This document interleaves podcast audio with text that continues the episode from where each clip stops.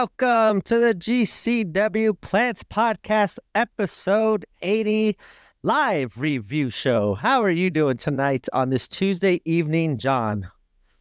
Dude, I'm doing fantastic. This is going to be fun tonight. Uh, this is number two now of 2024, I think we've done that's just straight up live. So I'm ready to roll, man. I feel good. Yes, I'm excited. Uh, trying out this live thing again. Uh, it's going pretty good the first time got some people coming in here chatting, and hopefully uh, we'll get some more people in here again later on and uh, join in on the conversation. As tonight we are covering GCW's No Compadre and GCW's 56 Birdz uh, from last weekend out in Ohio. And oh shit, where was the No Compadre? I forgot.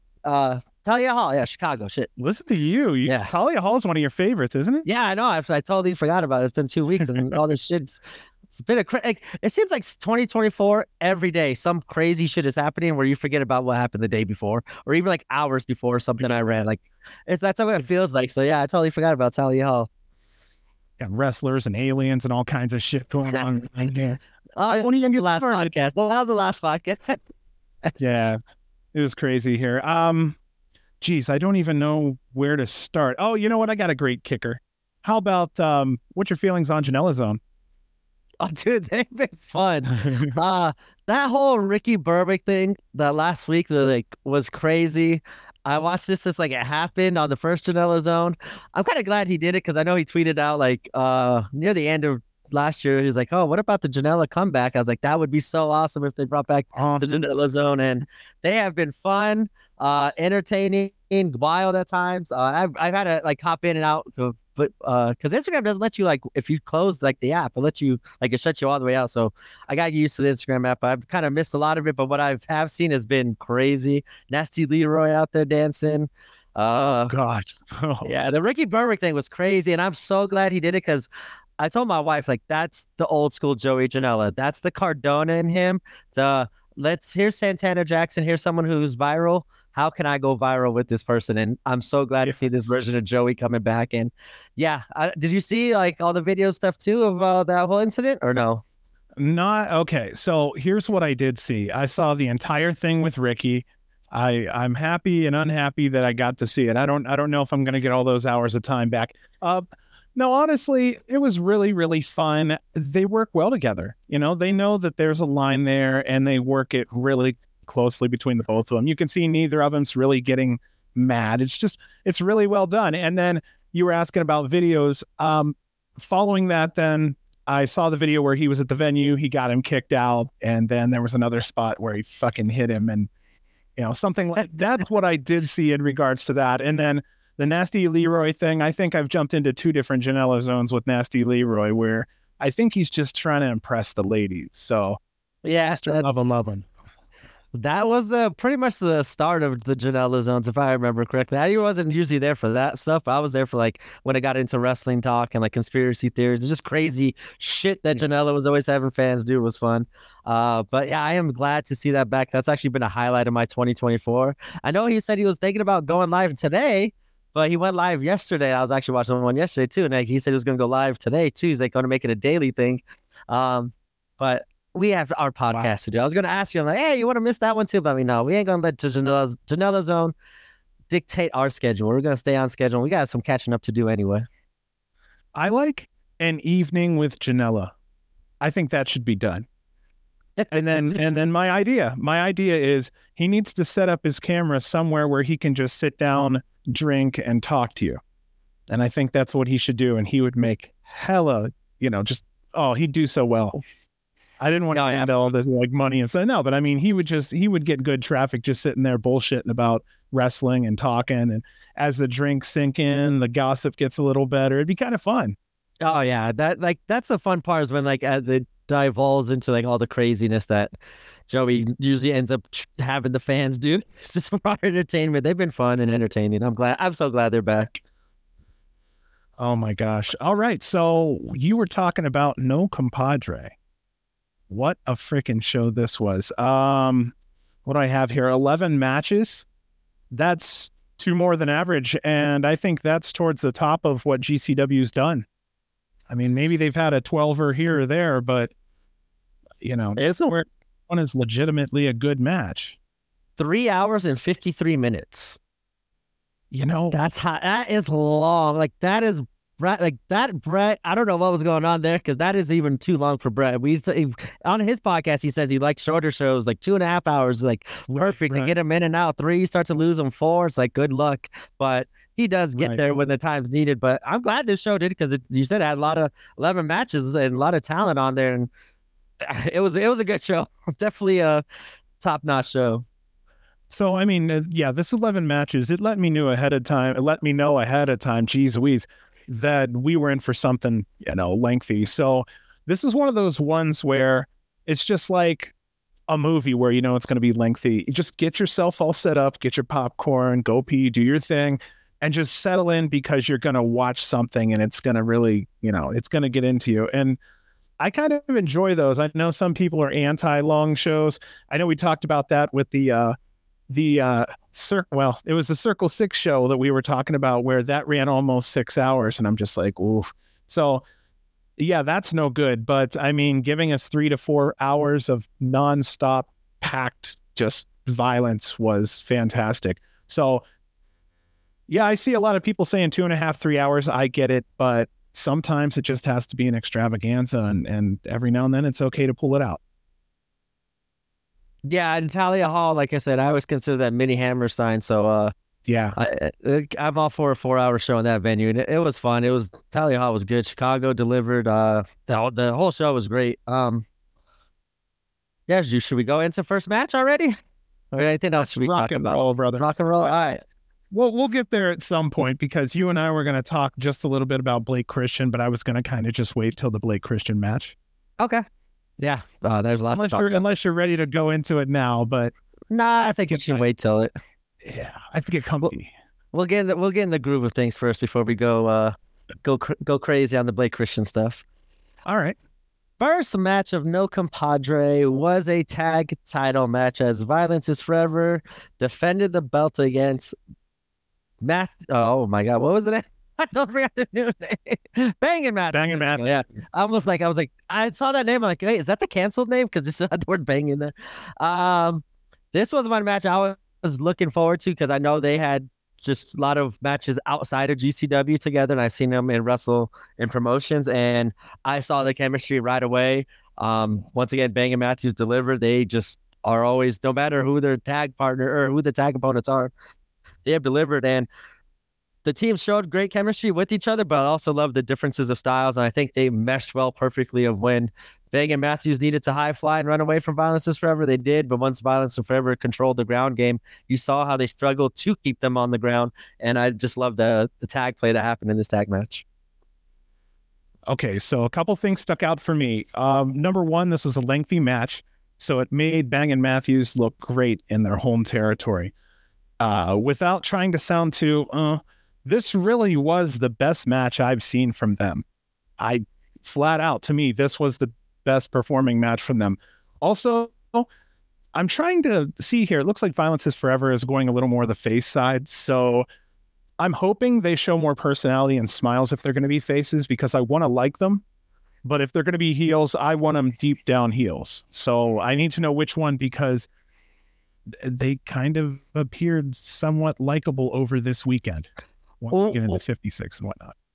Okay, I was about to say, what made you uh uh, think of that? But I get what you're saying. Yeah, they were brutal in this one. The 56 Yeah. a little lighter. So Okay. Yeah, uh, I I agree. I think that the, when you think they're at lighter, I think that's when they're just having fun, and that's when they kind of are playing as faces. But I agree with you when they're like the just dastardly heels, like how they came out and just disrupted everything and punished everybody. I love them in that version, and uh, that that's definitely what happened in this match. And uh, they did defend the tag titles successfully, and it was it was a good match. I said I totally forgot to spot about them, the Bang and Matthews being from wrestling out of Chicago all the time, and yeah, they uh they definitely delivered in their hometown. and our winners were Violence is Forever. Yes. It was a good match. I, I enjoyed it, especially, and I was actually kind of surprised. Uh, I wrote like ta- the tag opener was a surprise, like especially being the tag team titles, and that's kind of we see now a little starting to become a trend too. They kind of like to open the Mhm. shows and start off with that, and I'm interested. I like the variations and they're changing up the match uh, the match placements uh, of where they usually go.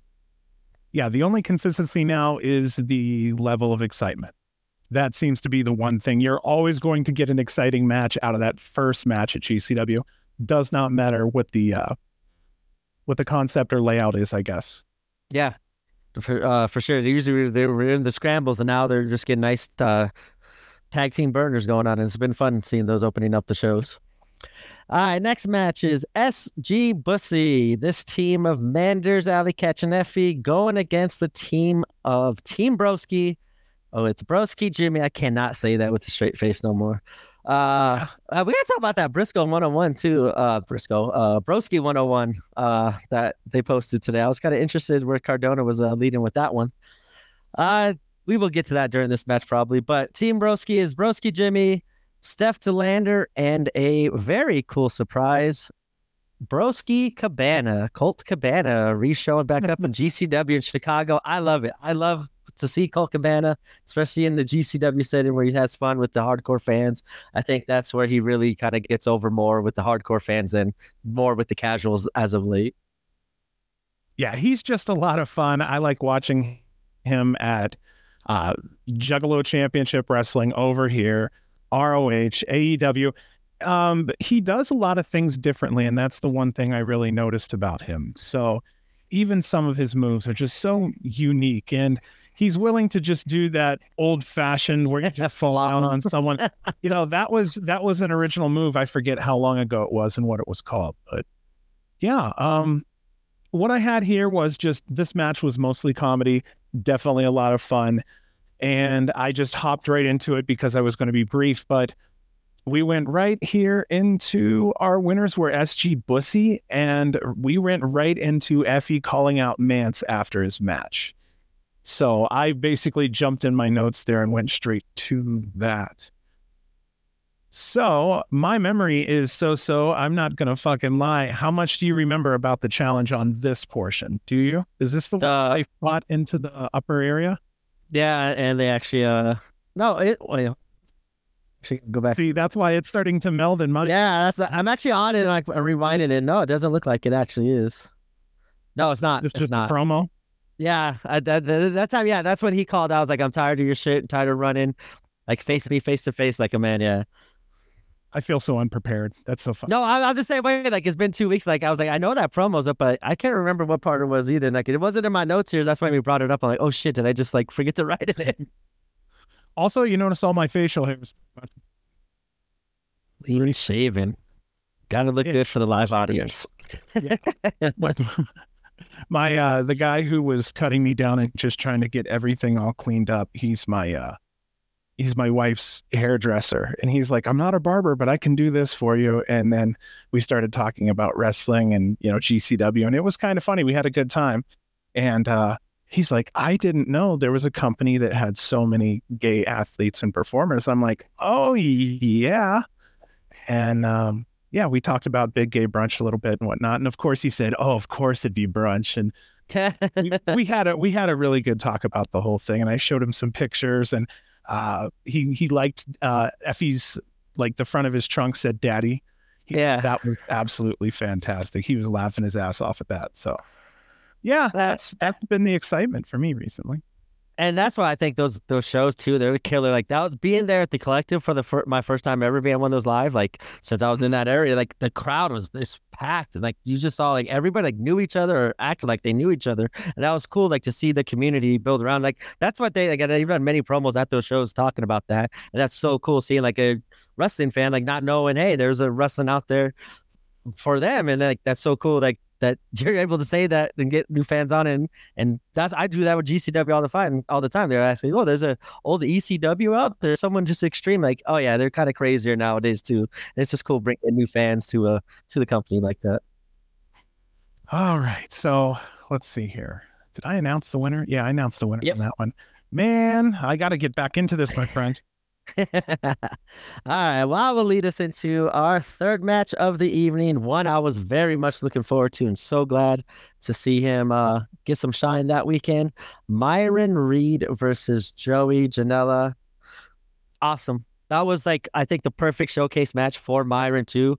Big step up there. I think with the, some of the other competitions he's wrestled in GCW, he's wrestled like the the scrambles and stuff. But I think one on one, this was the perfect match for him to showcase his talents. And Joey made him look like a million bucks that Myron Reed is. And I I want to see Myron Reed so much more in GCW. I think Prazak said it on commentary. I saw a lot on online of people saying it. Myron Reed needs to stay. And this match was typical Joey, but awesome Myron Reed show showing out. And actually, he showed like a lot more selling and stuff too that I kind of haven't really seen too much of him because I just always focus on his offense. But when Joey was on offense and seeing Myron Reed sell for Joey, is he he made it look good, made Joey look good. And Myron, I think, is one that needs to stay in GCW. Again, Myron deceptively strong, and every time I look at him, he's always in the gym, and I wonder why. Gee, how is he so damn strong? Uh, extremely athletic there was a cutter he performed onto Janela, like f- jumped from the ring onto the floor. And I was like, audibly, when I was watching this, I was like, oh, you ever, you know, like every now and then, audibly, you'll say something out loud, like, fuck. Yeah. The first time I saw them do that uh, was him and um, Jordan Oliver in MLW, I believe it was. They as Injustice, they did that like to the op, like they started off on opposite sides, you like kind of how Kenny Omega and Ibushi does like the crisscross, and then they jump out to yeah. the outside. It was kind of like the Golden Triangle, but like they did it similar, but they did the cutters to the opposite sides, and they just like their timing was perfect. And yeah, that was so cool seeing the the camera angle too that they got on this one was real good. Well, I'm just going to say that Joey Janela was the winner here, but it did not matter. Both of these guys, 16 minutes of solid fucking wrestling. Both came away looking stronger, too. Yeah, like I said, I think Myron, that was his showcase match, and I'm glad to see all the reception he got. And um, I, I, I'm excited too, because like I'm pretty sure I thought I saw like just a few months ago when he signed to uh, Impact Wrestling. I thought I saw, or maybe it was just like a one time thing uh, to team up with the Rascals, his his team. But uh, yeah, I, I was I, I, definitely want to see a lot more by Byron Rita. Impact, MLW, GCW, all over the place, and it, it's so cool seeing it. Yeah, I know. I know he's one of your dudes. Like he's one of the ones you really enjoy watching. So I'm happy when you're happy. Definitely wouldn't kick him out of the ring for you know for doing something stupid. I really do like him a lot. Uh that's that, my friend. What do you? Anything else you got to say about this one before? Nope. I I think it was like a, just a good showcase. Uh, next match. So oof, this one. Actually, no. Wait, that skipped. Yeah, no, I, I, I did not skip. I skipped in my notes, so the wrong order. Uh, next one is a tag match. Bullet Club War Dogs. Alex Coughlin and Gabe Kidd going against Los Macizos, Ciclope Miedo Extremo. Gabe Kidd is starting to win me over. Like Coglin already did real fast when he was in GCW a while ago, but Gabe Kidd's hidden doing some singles matches in New Japan. Uh, and showing up in GCW with these mat this mat, these tag matches that he's had. It's been awesome, and I want to see a lot more Gabe Kidd and the War Dogs. They have been absolutely tearing it up. Yeah, like I was saying before in that uh, previous match from the last show, they were um, they were dominant like an old school '80s kind of tag team. It was just lovely to watch. Now I say Coughlin, you're saying Coughlin. Do you know which one it is? I feel like a dumbass.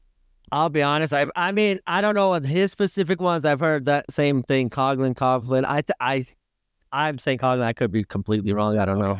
I'll say Coughlin, and then we'll we'll cover both bases. One of us will be right. Yeah. Yeah.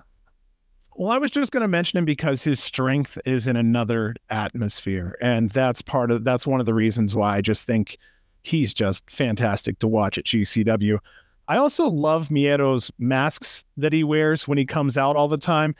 I want to just keep seeing more of those because that gives a little bit of extra style to him. And it kind of brightens up and colors up his character a little. And I like it a lot. I think it showcases like their personality. Like that's what I loved about their alien gear. Like it showcased like they're just out there crazy fucks. Like they don't care. And uh yeah, this was a bang a banger match. But Macizos like definitely stepped up.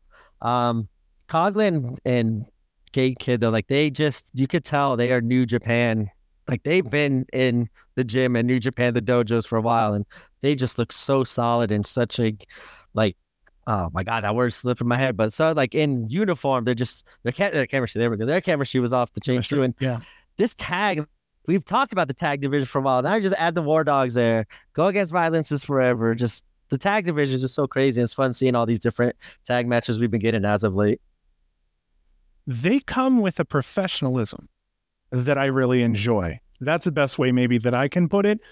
It's just it's it's a it's a extra layer of professionalism that sometimes we don't see as much of. Uh, sometimes, well, I don't know a better way to put it.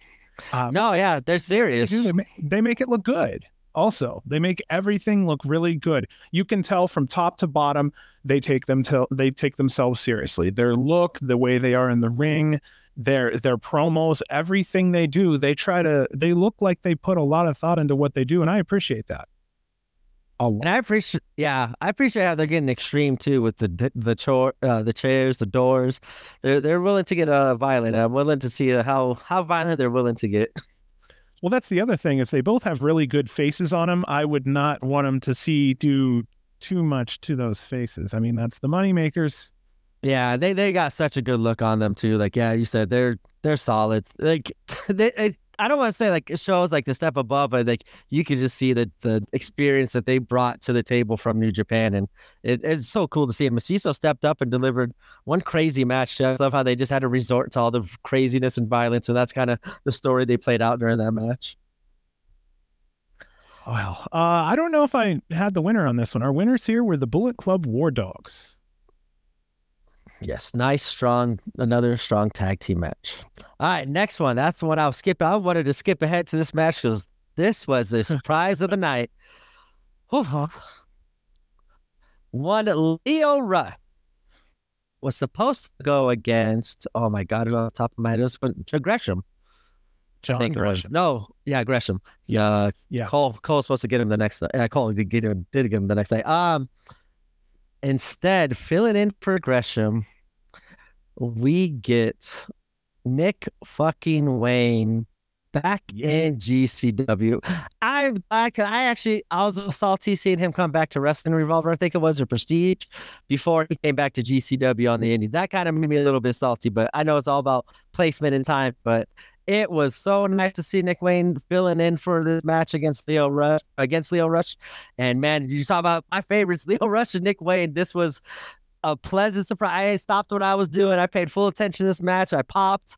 Uh, it was nice to see. And man, they went longer and harder than I thought they would. I thought it would be kind of like an easy, just say, hey, make the fans happy. We got the cheap pop match, but nope. Nick Wayne and Lio just tore it up. And if it wasn't for the main event, this was one of my favorite matches of the night. This was awesome to see.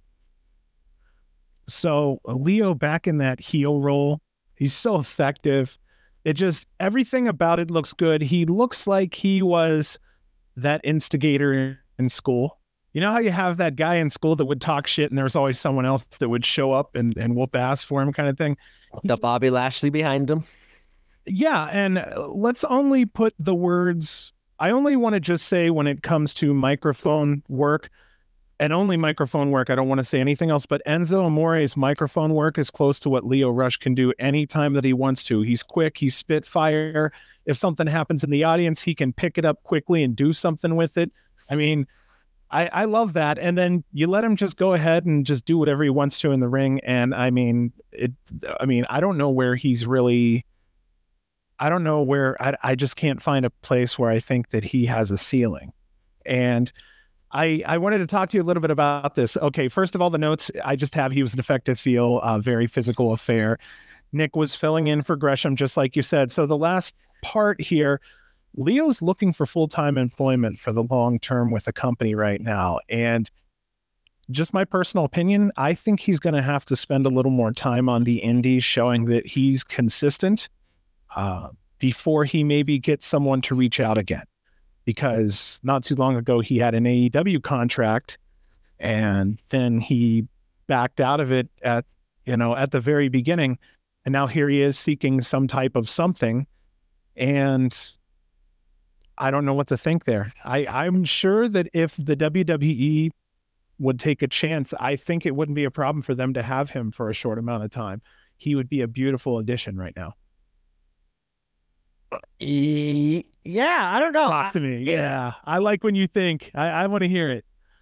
I mean, I obviously I want to see him anywhere. I know what he was just, I think, just recently in Impact, and I like what he was mm-hmm. doing there. Like actually, that him showing back up Speedball, and I think there was like another, there's another progression showing back up, and those three made me get back into Impact Wrestling over the last like six months to a year.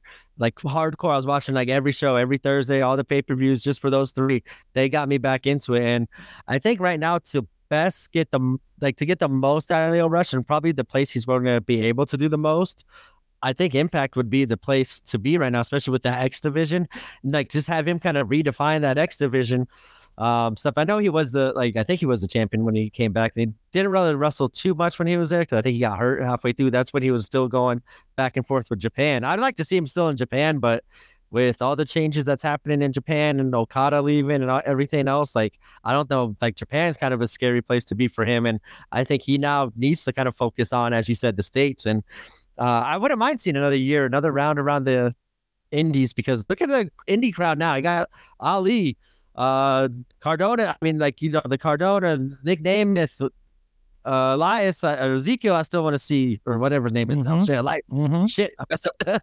like I'm so jealous that he's wrestling and and wrestling revolver before GW two. It's like I would I wouldn't mind seeing like people stay on the indies for this year and just blow up and like I because I think there's so much talent and not enough camera time where there's too much talent to kind of fill all that time and give everyone the time that they deserve. I think the best right now for, for Lio Rush would be to stay on the Indies, as a lot of the investors probably should be.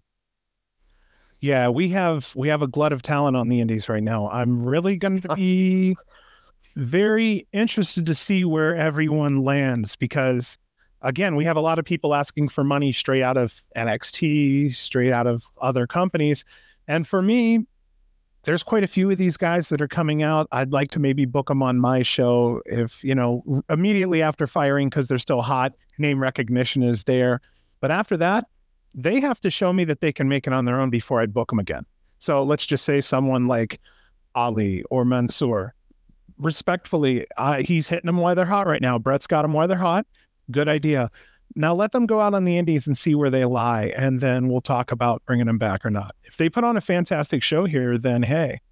But yeah, a name value, like Effy said, I've I've really listened to him a lot more on his um, oh shit, on his Twitch streams, and he's right. Sometimes it's not worth paying, you know, top dollar. That, that that's not a good one, but it's not worth paying big money sometimes for people who won't bring seats in the door he used a very big name as an example that once they announced him for a certain place, ticket sales should have sold out and they did not sell out there.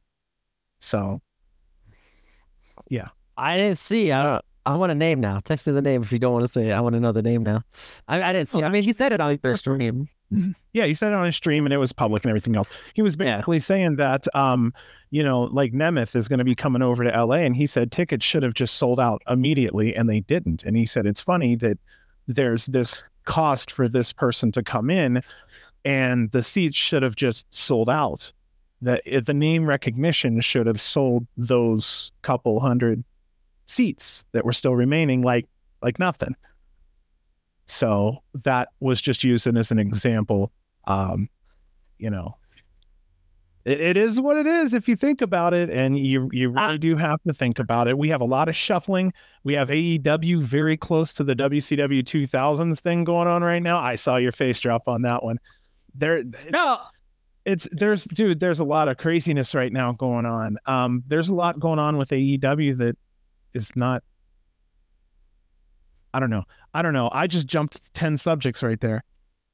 Sorry. I yeah, I must say I, I kind of like lost where I was thinking. I don't know. I think that uh, if my timeline is correct, I think that's what happened. I thought he did sell out like pretty much as soon as it was announced. Like I, I pretty much, I, yeah. I'm going back on the timeline scrolling now. I'm going to have to scroll a while because it's on freaking notifications. But any, like, well, I thought it was within time, but I absolutely get what he's saying on some of these other names. I have some other names I think too were the same, like not similar, but um, kind of falls with what he's saying. Um, you definitely don't want to overpay the talent. But I mean, like, I think this crop of talent that was released is one of the more talented in ring, while also the most creative outside the ring. Where I think this bunch is going to do fun stuff on their indie, like on this indie run. Like I can't, like the last la- last round of WWE layoffs, I can't even remember, but like there was no names I was excited to see on the indies. Like maybe one or two that come back to it, but as a whole bunch, they like, like we can name like yeah six off the th- top that GCW bringing in, and six fun names that it's going to be fun. And I think wrestlers like them, Lio Rush, they're like maybe they could be on TV, but I don't think they would be getting a lot of TV time and like booking wise, like pushes and stuff like that. I think their mm-hmm. best bet to do the Cardona way. Do it on your own terms. Create your character. Do go where you want to go. Charge what you want to charge. Be your own boss and not you like try to recreate yourself like Cardona. And I think this group definitely will be able to. And I I want to see all these names. It's fun seeing a Nick Nemeth and hopefully to Elijah and seeing the top dollars and um and I'll be at this show. It's it's been fun to see. I'm actually really excited to see Collective Weekend. What other big names they bring out that weekend? Dude, I'm totally with you there. This is going to be so much fun. And every year, as GCW gets a little bigger and a little bigger, the possibilities of who may show up and what surprises we have also get bigger and bigger. Uh, so, right in the middle of this show, we have a little disruption here. We have a Cardona satellite feed that comes through. Matt gets on the microphone there and he says that he's going to challenge Nick Nemeth to a match in LA at the coldest winter on February 3rd. And it's kind of funny that we jumped to this, but we jumped to it when we did, so I figured I'll just go ahead. All right, right there. But um, I'll go ahead and give you my my booking on this one just for fun, and I want to hear what some other people may have to say. Um, I think it would be good for Nick Nemeth to come in as a heel. He doesn't want to be here, but this is where he's at. Cranky, mean asshole. Shits all over GCW. It's a paycheck. Hey, hey, I have to be at the top independent if I want my money. And just as a disrespectful asshole and flip it to where Cardona is the face of GCW and has to come in, expel this person from our company. And he's like, Yeah, you, you can shit on my little brother. I mean, I, uh, he's like, Yeah, I can shit on my little brother, but you can't shit on my little brother, kind of thing. I find that very different and very unique, but very possible. So who knows? I will I wouldn't mind kind of seeing like a little finger poke of doom kind of thing happening where oh shit oh this is a ruse and, and nickname is so I think gonna be some shit in LA. I on accident because I'm a dumbass I didn't realize like this show is called the coldest winter too. Like I tweeted out the other day like with when they announced I think this Nemeth Cardona match like this card, I wrote like this card is starting to feel like how the coldest winter did when they rioted with Joey Janela turning on uh Sean Waltman. And then like two days later, like I realized, oh shit, this name this card is named Coldest Winter too. So I don't know. I, I just think the finger poke of doom caused that kind of chaos that I think might be happening in LA and spill over into Arizona. Um, this is around the time they're going to start picking stuff up for collective. And I don't know, like that's just like if Nemeth joins Cardona, I could see them kind of, yeah, coming in to ruin the Indies kind of thing. But I think because Nemeth is playing good guy and everywhere else, I think he's going to just stick to that. And I, I just think that I kind of agree with that. I think that the most boring kind of unless he gets like extreme. If he busts out like some doors and like totally just annihilates and goes GCW style without the tubes, obviously because UCC. But if he just goes in and causes may- mayhem and chaos, I wouldn't mind seeing a face Nick Nemeth. But I think he's just going to come in just what he's been doing, and that's not going to be fun. I don't think. To me, that's not going to be fun. At least. I'm hoping this is more about having a real wrestling match. They're both good yeah. friends I think that between the both of them, they could put together something easy. Um, Matt Cardona is notoriously easy to work with in ring, so you never know. Um, I don't know how crazy it could get, but this is kind of another question: Is Brett afraid of booking in LA to where the fans might get so mad they throw shit because LA gets a little wilder than? I don't think he minds it like once every other year. Like I think what's about to come up, coldest winter. Like I don't know, just the timing. Like it would, have been two years ago. I think that was when. um Yeah, You know, we turned on Sean at the end of that show. Nick Out ran out the back because there was a whole bunch of shit being thrown over my head. I'm like, all right, we're good. I don't need to get no bottle. I got to come back tomorrow for two more shows. So, um, I don't know. Like, I, I think he enjoys the chaos. He doesn't mind it as long as it's not overdone. I think he does get to a point like it's overdone. Then what's the point of even doing it? Because now it's like everything else that's overdone wrestling. But I, I could see him on purpose, kind of trying to push that needle to cause that chaos. Hmm. I Um, just, I just wanted to ask because it's fucking the fans are so crazy there. I just had to. I, I that's what I'm kind of hoping because my family's gonna be at the LA show. Like, hey, I don't mind a riot in Arizona. Like, I got the next day off of work and it's gonna be just me there. Like, let's riot then. Don't riot in LA, please. But uh, I don't know. I, I have a feeling something big's gonna be happening in LA, and I just, I don't know. I'm excited. I'm really excited for. This is one of the most excited cards I've like been looking forward to to go to in person, um, in a while. I think maybe since Vikingo, and that was just to see Vikingo that night. Um, I just really thought it was cool. Cardona sent in the video. Just he didn't have to do that, but to kind of further this along, this is probably the promo he wanted to cut anyway at the end. So it doesn't matter whether he was there in person or not. But um, I just think it was cool of him to do that for the GCW fans. And just that whole card just had well, the whole weekend, everybody suffered from so many uh, cancellations and had to rebook and stuff. But I think up until this point, the way Brett handled it and treated it. I think, and that's another reason I think it went four hours. He wanted to give these fans, hey, like we know you're not going to get what you wanted, but Correct. I'm calling in big guns. I'm calling in a Nick Wayne. I'm calling in a Colt Cabana. I'm calling in these names to give you fans a show to make up for this shitty weather and all the cancellations. And here you fucking go. And I think that was so cool. And um, they this show was absolutely delivering even after uh all these cancellations. Yeah. Hey. yeah. So funny thing, I was about ninety to ninety. I was down to just getting the final editing and the music in, and Yeah. so many, so many cancellations had come through the pipeline that I found out about that I'm like, I, I can't, I can't possibly put this out. It would be so wrong. It wouldn't even be an advertisement. It would just be fantasy. Yeah, I get it. I got it that night too. I kind of felt bad. Like, hopefully, you didn't work on this too long because every time, like, yeah, you probably finished a match, it got canceled, and another match was announced, and it was just way too hard. I kind of agree with you. That was a good, uh, good time just to call call it a night on that one. So here's a crazy little story that came from Effy on his. Uh, again, this is all public stuff, so it's not like I'm leaking anything crazy.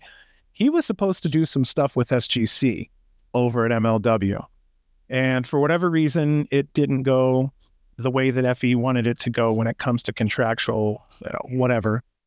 Uh, and so the replacement was Microman, and so he didn't like that. That was considered kind of a kind of a slap in the face, a backhanded slap, but still nonetheless. And uh, that was a story he was telling today, which I thought was fascinating. I would love to find out, like, especially from Manser. Mm-hmm. I listen. I don't need to know this shit. This is like just some shit I would like to know. After all that MLW stuff and the problems with this contract and the Freeman's Warner stuff, and this could be the this is the idiot in me. I'm not saying I don't know anything about the business, but Right. And then for him to go back was odd and interesting. Not just him, others going back and doing work there. But then we're seeing all these new faces that weren't there and working for them. So like, and I don't know if like I think last I heard was was Court Bauer. Like, and I don't know if he's like still the one. And like, what's changed or whatnot. Like, I just be interested what made what's changed to make you go back to uh to a company like that when you kind of shitted on it. And I know it's different. I think it's different when it's like CM Punk and stuff like that because it goes from like you're talking about millions of dollars there, like Yep. big contractual differences. And I, I, I just don't know on the indie scene, like how much that made a difference. I, I would just like to, the, him to spill the tea on that one, or I would like to find out the tea on that one. I also saw Jennifer Smith said, "Hey." Yes. So I figured I'd just say, So I wait earlier. Yeah, I was like, hey, what's up? oh, we were we were totally engrossed in our talk here, so that happens every now and then. Yeah. So I mean, he was just in the mode of just he was in the mood of just answering questions and talking to people on Twitch and telling his story. And again, I recommend going over there for Monday Night Raw because he does that during Monday Night I used to hop in because he was watching a lot of uh, cool indies there, and he still does. I mean, like, but before I was able to hop in a little bit earlier, but now I ain't got no time. Yeah, it's it's a lot of fun. He'll go in there and then he'll post a bunch of matches, and then Tuesday, Wednesday, usually he'll get on there, maybe play some old video games. Like I watched him play The Simpsons Hit and Run. I was like, oh hell yeah! Uh, he played 1080 today. I sit there, oh, wow. listen to him, you know, gossip and talk about, and then play 10, 1080. So nothing. All right. So what do you think about this next match? This was one of the ones that was, oh yeah. Yeah, I yeah. I thought uh I thought there was a lot of positive in this next match. It is a lucha six man match. All right, let me get these competitors right. We got Los Desperados, the team of Arez, Demonic Flamita, and Latigo against.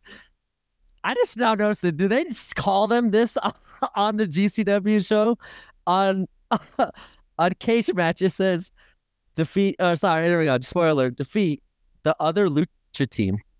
Is that what they were called on the show and I missed it? I guess so. I didn't know. I know. Yeah, Cole was an honorary. Cole was an honorary lucha for the. Oh, it is. Yeah. It's it just popped up literally right when I turned my head. It just popped up the other lucha team. That is hysterical. Okay, I thought Kate was getting pissed at all the fans, and uh, uh no, we were just naming this other lucha team. That was good. I missed that. I totally missed that on the commentary. Um, oh, that's fantastic. I think I missed I, it because holy shit, this match. Go ahead. It was a whirlwind. I put uh, my note was GCW Lucha the best there is. I mean, no shit, that's the most generic. But what happened was it just hit me like that. I in my notes I put just tell people to watch the match. Like, I wish there was more to it. You need to just go watch that match specifically. It's just, I mean, Latigo, Arez, Demonic Flamita, um, Cole Radrick, Aramis, and Oniel Bendito, which this was Bendito's first match since the match in LA that was so so.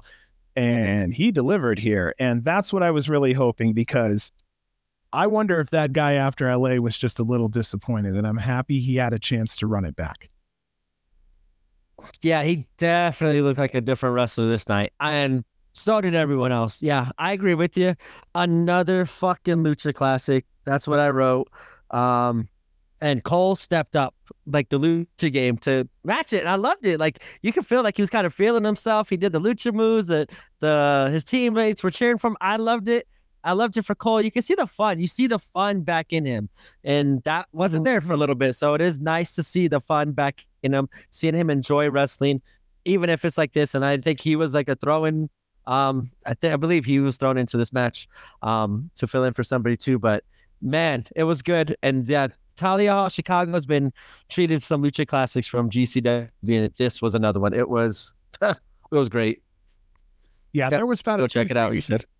Yeah, uh, yeah, for sure. Uh, there was about a three month period where Cole was down. He just wasn't feeling hot. You could even see it online all the time. It's like, man, um, his bounce back's been good though. He's been putting in a lot of wins. His singles matches have been of higher caliber and he's down probably 15. Last I talked to him, he said 15, and that was a little bit ago. So he's probably down about 20 pounds now, and he looks great.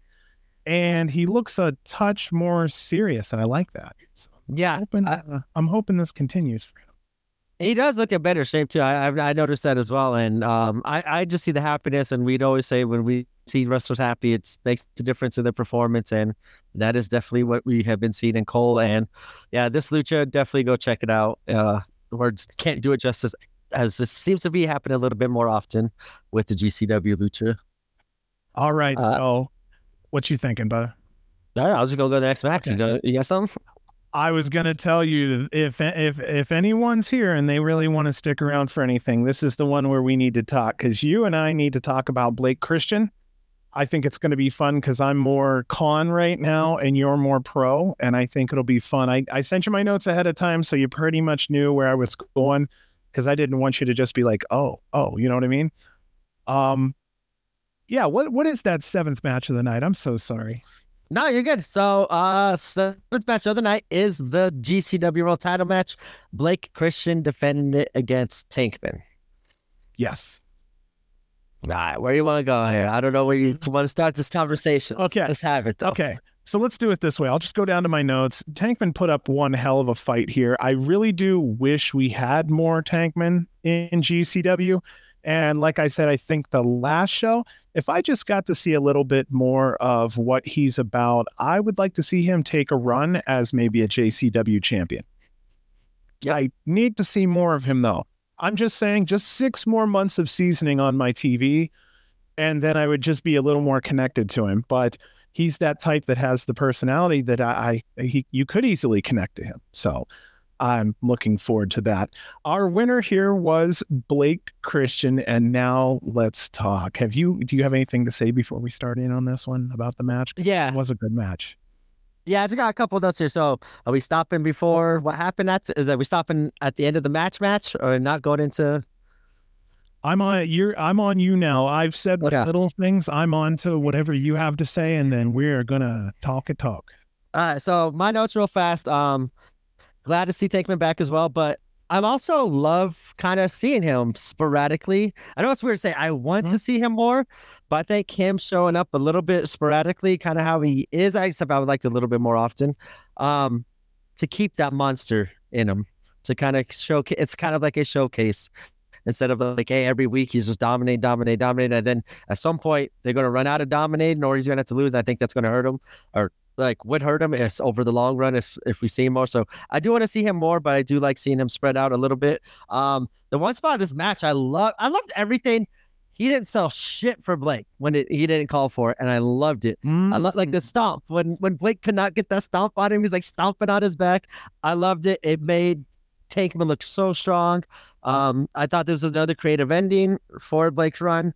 Um, while it still made Tankman look really good, Mercer's looking good in his role as the enforcer and backup. Um, I think this really enhances Mercer's strengths as showing him as the big muscle guy and handling uh, Tankman doing the moonsault battery. With Tankman was was fucking insane. Um, and then, oh, what was I saying?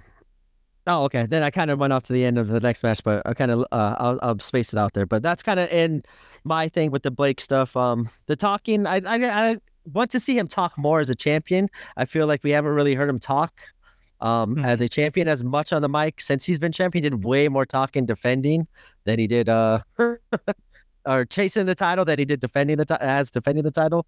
But mm-hmm. next match when he was on commentary and hopped on, like him just all that talking is like I we this is stuff we should have been hearing over the last few months. I think just condensed into one show, and I just want to hear a little bit more talking on him uh, on the mic as champion, especially now since he's kind of got this renewed character, refreshened up with Mercer as backup. So you just spoon fed me right into our conversation. Let's go. Here we go. I'm going to go ahead and read the first, let's just say, statement that I had about this. I wrote down while I was watching this match Blake's character, first of all, I love you, Blake. He knows it. I'm just talking about Blake's uh, the character of Blake Christian. And I think this has to do with booking more or less than anything else, more than it does the character. So I'm just saying Blake's character plays the guy who comes out and spoils something good repeatedly. There has been no stated purpose or motivation. Therefore, it makes no sense to me. He doesn't need the belt to do what he's doing now. So, what's the purpose of him holding the belt? So that's that was my circular argument there. Um, but that's where it came in with you was I agree with you. If he was on the microphone more, I would know his stated purpose or motivation, which would help me to understand his direction. And that's why I said what sets Blake apart from Charles Mason. Because with Mason, there's generally a stated target, a stated you know and and with blake christian it could be very random. And i think that's good because there's a, a, level of unpredictability. But in the booking of heels it can be somewhat demoralizing to the fans for a heel not to get his shit kicked in more often um, than what he does right now. So uh, yeah, so that was kind of where I put on the first one because I don't want to fill a bunch in on you. But yeah, I put that he comes out and spoils something good, which we know is a lot of um, I just don't have a stated purpose or motivation. If he got on the mic, I feel that would be uh, that would erase that problem, which basically means my entire first paragraph that I just wrote to you would be completely nullified if I just had a good micro, like a good reason. If he would just tell me, I'm here to do this specifically, I don't care if it's a personal, professional reason. I don't care if it's, I don't know, but huh, I disagree and agree with myself, but I'm trying to give you the roadmap so you understand. You know what I mean? I agree with you, but I'm trying to tell you the problem is on my side. What I, yeah. So can I tell you where my here's where I see like kind of to answer your question of like what's Yeah, his purpose? He's a champion. He doesn't want anybody to fuck with him. He's already not been champion. He almost like he left GCW, realized like, Yeah. hey, I, he got rejected by the bigger leagues. Now he's back to GCW. He's like, realized, hey, this is where I'm at. This is my place. I have to keep this my place. Like, I can't let the Moxies come in and control GCW again because look what happened last time. Like, can't let the Nick Gages. I don't want to get extreme. Like, this is. I think he just wants to have control of GCW. Um, Mm. doesn't want to lose what he kind of left, like and lost that when he did leave, and he wants to hurt the challengers. I think, and so that way. They're obviously hurt for him by the time he comes, and he's kind of beating them up before they have a chance to beat him up. So that's just my thing. Now, I think going into like the whole chase for the belt, we could have heard a lot more stuff other than just hey i'm the shit i'm the shit like that's pretty much what he was saying like i would have word i wanted more purpose during this is what i was saying like and you agree i i wanted more purpose during the chase than what we are like more purpose when he was talking during the chase. And now that he is champion we ain't hearing nothing. And i would kind of like to hear kind of like hey what he's going to do to stay on top and stay ahead of everybody. Well, eh, I mean, I look at it as almost like someone who went to the top of a mountain, got to the top, looked around, and went, "Okay, what next?" What I think it's like what- looking down, like, hey, everybody stay down. I think he's like pushing, like, I picture him just stomping on everyone's head, literally stomping on everybody, keeping him down. So that way he's on top because uh without the belt, we saw what he was in GCW. So I don't know. That's just my kind of my wrestling booking in my head and kind of the story and the purpose and stuff like that. Okay. Good, good, good. Okay, so we've got that much down. Let me see if there was anything else in that statement. Anything really? No, I just felt that it just needs a clear whatever. And I will say that I feel like maybe I did overcomplicate his purpose. Maybe it is just a hey, come out and dirty style stomp down someone before they become a truer, th- a bigger threat. So, I mean, same thing. I think he could put a promo somewhere once, uh, once every two shows that would kind of back that up, and I think that would be a little better. It's a set off. No, yeah, For me, it's like set up the next challenger. Like that. Uh, that's I've been bitching about this. That's my. This is not Blake's fault. This is Uh-oh. fucking this is a creative. Like this is me. This is what I've always bitched about his entire title run. None of these, other than what I just said, he's. But like, it shouldn't be the champion picks the fucking challenger. Like, sorry, the champion you defended. Like, it shouldn't be like he gets to pick. Oh, I want to keep it easy and go against Adam Priest or like Right. these lower non GCW, not lower. I hate saying that. Like the people we don't see regularly on GCW and the more local talent when we are in those territories. I I just want to see a story, a purpose, a chase. The um I that's what I want to see back and forth. Someone cut him up, tell him to shut the fuck up, and then now we have a title, a challenger that actually makes sense too. Like I I don't know. I just I like my wrestling to make sense, especially when it comes to the title belts and the world champion specifically. Like Sawyer Wreck in the next title, like it just like, hey, she's getting the title belt or title shot just because she's in Tampa. It's like I wish she would have gotten a couple more wins uh over these last few shows recently just to keep her like hey but momentum that makes sense yeah she's been on fire she should go against blake not like hey we haven't seen her in a few months and now she's getting the next time. This is no shot on her. This has been every opponent for blake. It's not not their fault not the opponent's fault. They stepped up and had great matches and delivered. It's i just think it's the booking of the chase of the belt that kind of takes away the funnest part of wrestling. That's why they always are having the faces chase after the heels going into WrestleMania, the chase, like to get the fans behind them for that big holy shit moment at the collective. Like we're not seeing a consistent face, and maybe hopefully now in LA we'll start to see one to start building their way up and challenge Right, Felicia. so Blake Christian. All right. So I, I think I, I think I kind of doubled my next point, but I'll just say it anyway. The heel Blake's playing gets his ass kicked more often as it just needs to get his ass kicked more often as an instigator. I put it, it's been months and the heel hasn't really fallen, so it's demoralizing to the fans. So I'll go through that.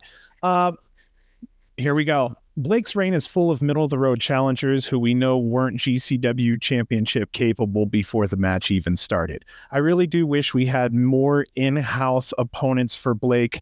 Um, yeah, I'll just leave that at that and let you go from there. Just to uh, same.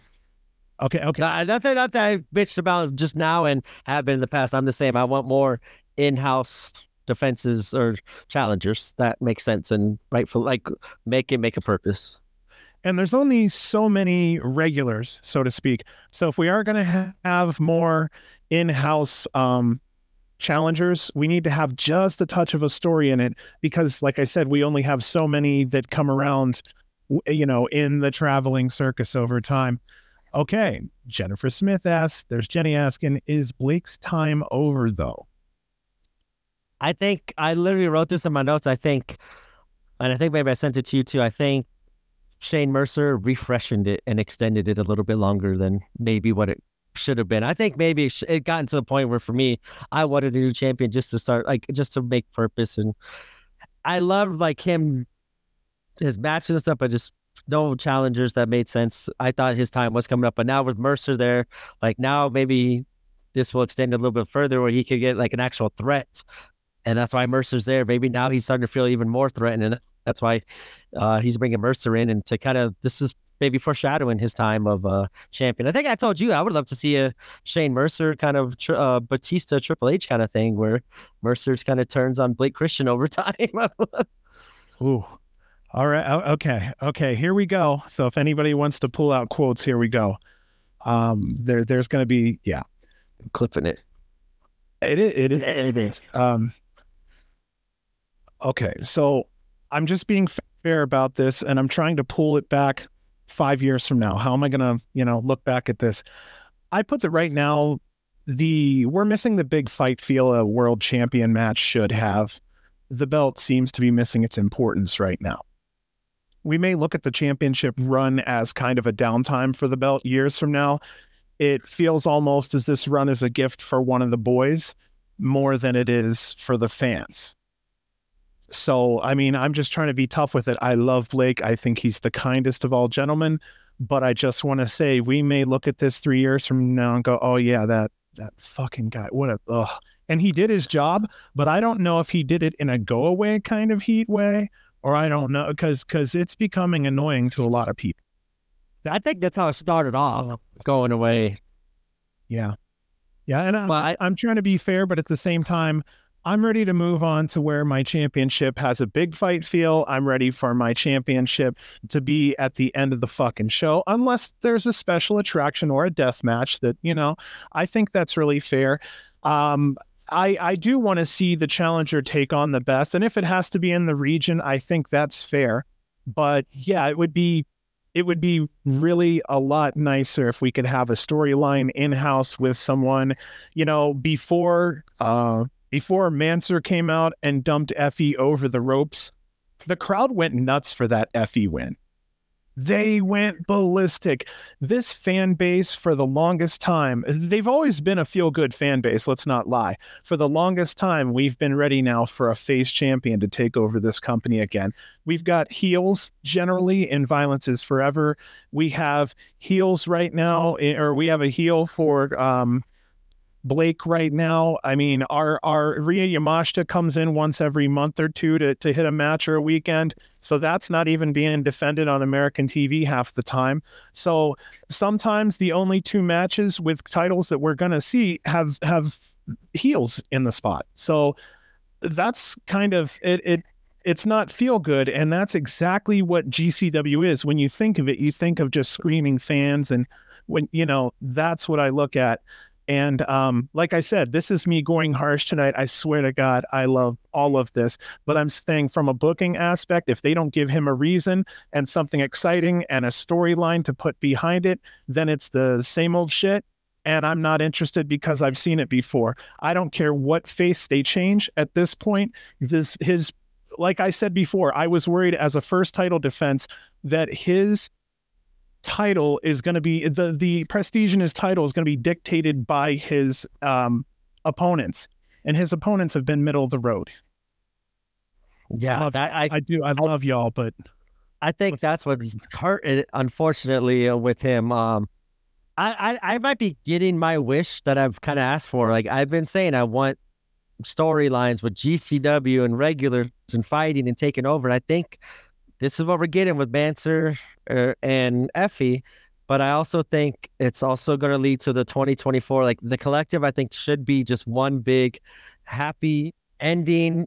Like people, all the faces, not facing win, but like all the fan favorites win. Get that belt off Blake. Start fresh, a new GCW 2024 with the old roster leading the charge, and then now start will like leading into 2025, start building in the next wave of stuff. And I think this is like the cyclical part of GCW where they need to come back with their core. And I think that's why everybody's been loving everything they've been doing lately is because they're focusing on the regulars with the big storylines. I just wish they would do Blake as a champion with some part of that stuff. And I just, I think I'm getting my wish there. I don't know. I, I'm hoping that the regulars kind of take over. And as you said, like we got to find a way. I think the big blow off, I think, is Man- how to get that belt of Mansoor to have Effy take it off of Matt Collective. I think that would just be the big blow off and great start for 2024 or the the next part of 2024, the storylines after Collective Weekend. Well, for the last two months, the Effy and Man storyline has been the storyline. And I'm hoping they continue to do a great job with that because I'm hoping that's setting an example for some of the others in the locker room so that they can learn how to set up their own storylines and make something compelling for themselves. You know, sometimes a lot of fans will come to the show and they'll be like, this is fantastic, you know, this and that. I remembered a couple of personalities, but sometimes they don't remember much else. That's generally because storylines are what most people will sometimes remember past the flips and past this and that, or crazy shot to the with something. Um, my my first show, my first memories and wrestlers of the first show, S. Matthew Justice, Mance Warner, and Manders fucking wrestling and jumping off of shit outside in Vegas. Like, what the hell? Like, this is my first GCW show. What the hell is going on? And then Effy, just like the presence that he had. I'm like, this was my first time seeing all these people in GCW. I'm like, yeah, they're a big deal. SGC is a big deal. Effy is a big deal. Jordan, seeing like a young kid going out having a great match against the legend Rick and, uh, Ricky Marvin, like, holy shit, like he could go. Like, I never heard of Jordan before. I know Ricky. Like, who's this kid holding up? Like, all these people were the ones that stood out to my in my memory of those first GCW nights, and those are the regulars. Those are the people that I think they should be starting to come back and build around heading into collective. Like I want to see who Gringo's big uh big adversary is this year for collective because he's been having his the best matches of his careers right around collective time, and it's been fun to see because they've just been so built up and and awesome. And I think we're gonna get Effy Mance. I don't know. I think this Tampa is gonna be kind of a something's going to happen there. I think. I, I, think maybe that's where Blake comes in and just fucks it all up for everybody. I don't think it's the first match. I have a deep down feeling, as creative as both of these men are, no shit, as both as creative as both of these men are, I feel this is the start of a small series of matches, and I hope I'm right. Gee, yeah, I hope you guys too. Right. Again, this is another one of the shirts I did myself. That's a white shirt. I've got four four different uh four different colors of green, and yeah, this is white, and then I dyed it black. So, what's up? hey, it's awesome, yeah. dude. I I'm able to do a shirt for like ten bucks or something. So I get ten dollars shirts, and I get to pick my own colors. It's kind of cool. I think the sad part about this whole Blake Christian stuff is like we spent probably the last few podcasts not talking about what's next for him because it's like what could be next because we really haven't seen anything leading towards next with all his kind of the mid tier talent he's wrestling defending the belt. Like we're more talking about like what's gonna who's gonna take it off, what's all the other fun stuff that's gonna happen after the belt. So I think yeah, it is at that point. Even though Mercer's there, I think it's gonna help extend it to collective maybe is what my thinking is. But I don't know. Like, do they do two belt swaps in in one weekend? I don't know. I don't know what's gonna happen. I, that's fine. I'm down I'm, for all of it yeah, that's what makes it fun. We don't know what the hell is going to happen. It's going to be uh, it's going to be fun to see and interesting. I'm excited. Obviously, it's it's a lot of possibilities now. That's and we're not even talking about all the new names that might be coming into GCW. So fuck with shit. Um. Okay, it's funny you said that. I can't. Okay. I got I, I got you. I said when is TOS, bro? And it's in the summer if you're a fan of our podcast, there's one person I've been really wanting to get into GCW for the longest time because I said, uh, I said he's a monster, and um, he's fucking huge, and he's great at death matches. And uh, no, man, um, yeah. So somebody, one of my guys, I know, right? Yeah, one of my guys who I'm really looking forward to see. I believe I'm going to be seeing in the summer, right around TOS. So I, I, I already gave a lot away. Luckily, it's live. So and then recorded for later shit. But anybody who knows wrestling and knows me knows that I'm a big, big body person. I'm a big fan of, you know, guys that come out of cornfields and wow. I have. We got another big guy we could talk about right now. For you want, if you're trying to backpedal, you're out of this situation here. We could go into no, the scramble match. No, not at all. Actually, okay. I'd asked. Uh, it, it, I'm I'm believe around summer, if not a little earlier, if everything lines up, we're seeing Cruel in GCW. Breaking news over here. no, no, no, no, no, no, no, no, no. I'm looking back on it. That came up somewhere else, so it's not. All right, next match. this is how I transitioned. Uh, Blake Christian it wasn't. No, no, no. This was this was this was kind of public stuff. This was okay. Okay, that's all I, actually, I could go into the next one. Asked about it and got an answer about it, and it was not in a back channel. This was totally public, and if people were there to see it, they would have caught it. Also, it was just. I'm just saying that's yeah. It's yeah. exciting. Yeah, a lot of exciting stuff. I'm actually excited to see a lot of names. I know, like I've been saying too, that death matches. You got to start rebuilding kind of the deathmatch uh, little group that they've been running as of late. Um, yeah, I don't know. Should we go on to the next one? Yeah, yeah, you're uh, laughing. Yeah. No, no, no, no. Like I said, I, I asked in a public setting. I'm about to say I don't want to get anybody in trouble or anything like that. No, no, no. There's nothing in trouble whatsoever. It was this would be asked someone else, and they were doing their. Should be should. Okay. but otherwise, no, not not not the punter, not the punter, biz. yeah, yeah.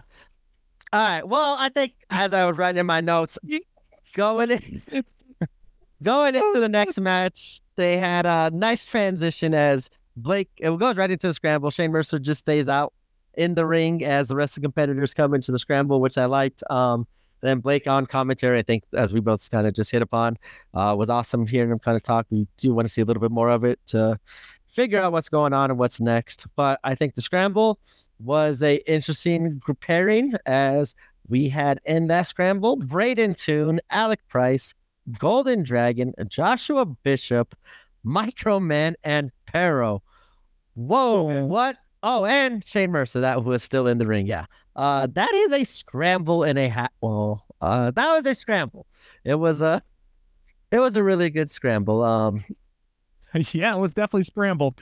Holy shit, it was all over the place. Oh my uh, goodness. It, it, was crazy. A lot of action in one pan.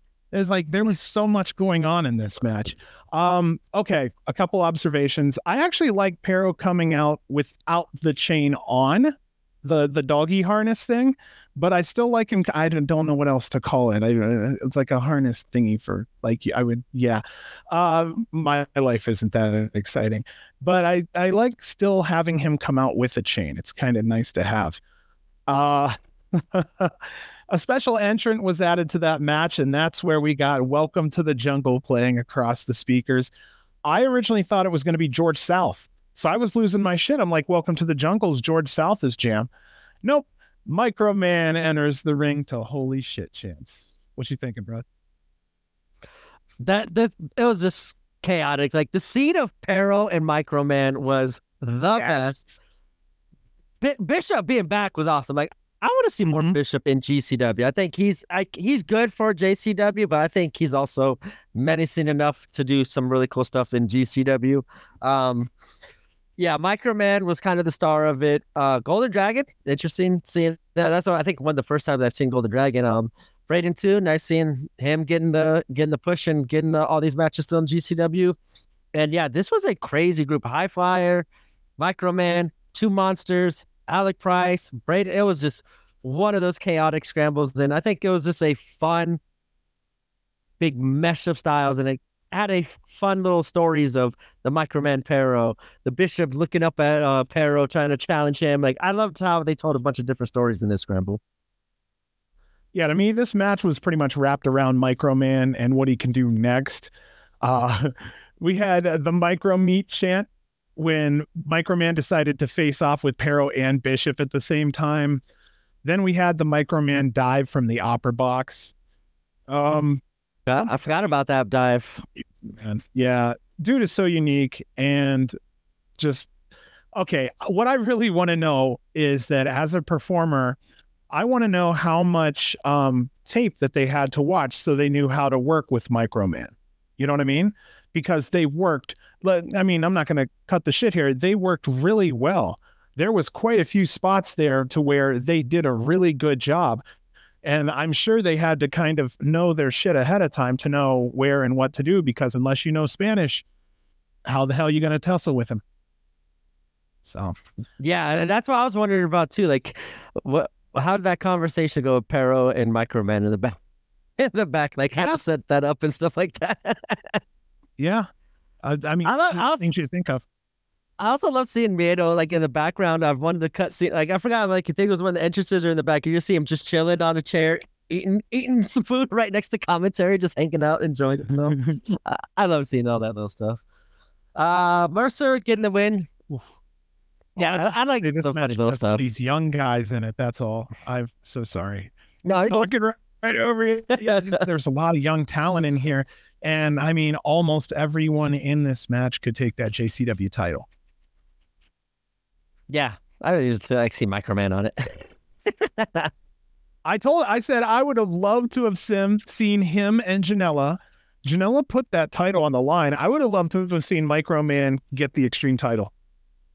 Yeah. The reason, uh, the reason being is because that title is so heavy that he would be, he would be, that would probably be a third of his weight. Microman's like 68 pounds. That belt, oh, really? Like 20. Yeah. Oh, wow. Yeah, that, that was good. It was 68. It was a good, fun scramble, just like in the middle, just throw chaos right in the middle of the card. I enjoyed it. Um, yeah, I think it was good chaos in the middle of a card. I got chaos in the middle. You fuckers like boneless wings? That's not. That's that's chicken nuggets, I've guys. Yeah, yeah. Well, he said same. I don't. Are uh, same. Y'all are nice. crazy out there. You got to have wings. You got to have bones in them. Uh, you know what? It's kind of just cut the just cut the chase. Just cut it, eat it. Let's go.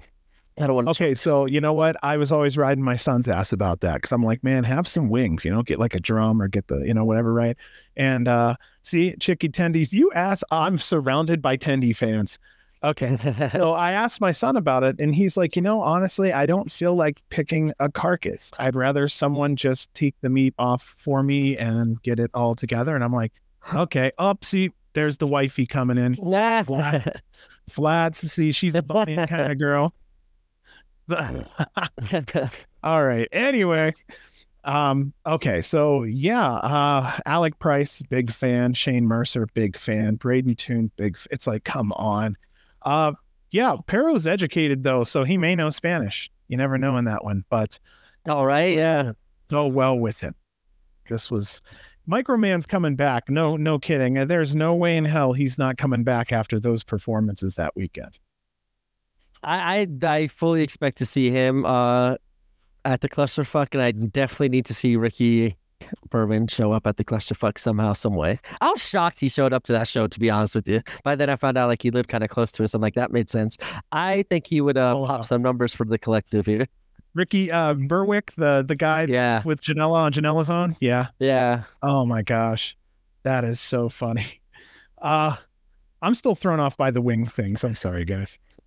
I grew up I grew up in Ohio where Buffalo I like wings was created. So it's like, damn. I like wings, but I, if I had a choice, yeah, just give me something. Let me stick a fork in there, put it in ranch, and uh, we're good to go. Ranch. You know what's good? Okay we're we're talking for a minute, so fuck it here. I love a Buffalo Wild Wing. Yeah, this garlic. Uh, the the garlic. Uh, what the fuck is that called? Garlic parmesan are fucking awesome, and then there's a spicy garlic that's badass, which you which you have. There's a dry rub one too. It's fucking awesome, like a garlic whatever at Wingstop. I, I like a Buffalo Wild Wings, the hot barbecue. Uh, my wife actually just ate there on Saturday. They said they brought the hot barbecue sauce back. I was like, oh shit, I might need to stop by there.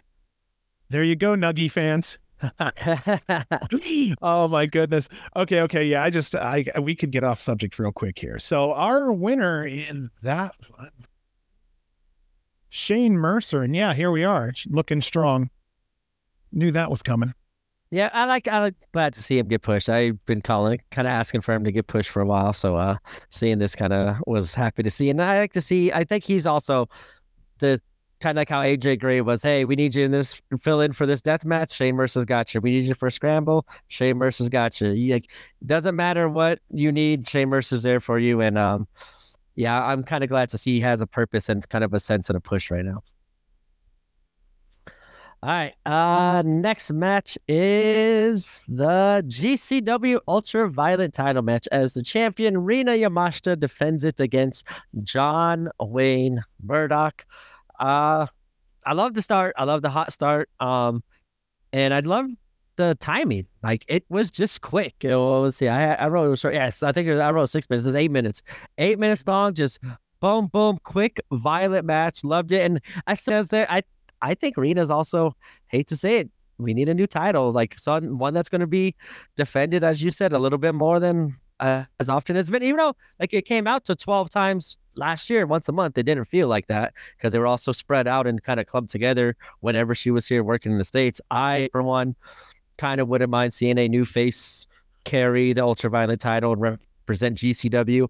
And a new face just to kind of create new matchups in GCW. Like I actually wouldn't mind bringing back um, I think she's hurt though. Casey Kirk, man, I think she would have been a, a oh. cool little challenger or a cool new champion with the, some awesome matchups. Also leading into, as we possibly said, uh, a newcomer coming into the division in the summer, and with the, some backstory that they have there, I think it would have been a good story to tell, and maybe they could still tell it now that they might be bringing them uh, bringing him back, bringing him in the summer with Kacy Kirk. Uh, I, j- I just want to see new blood as a champion, new matchups, new faces, and I think after collective should be a good time to do so.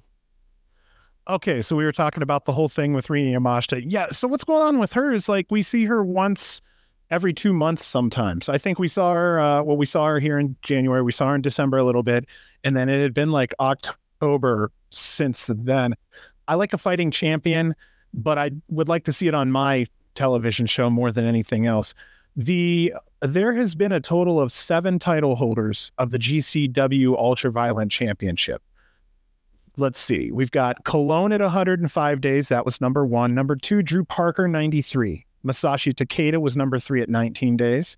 Number four was Alex Colon's second run, 138. Number five was Murdoch, 66 days. Number six was Alex Colon's third run of 69 days. And then we have Rina Yamashita right now running 529 days. So until this run, we hadn't seen this belt go over 138 days ever. I'm I'm okay with change. I just don't know who to put in that position right now. Do you have maybe a name you're thinking of? I mean Murdoch or who do you think?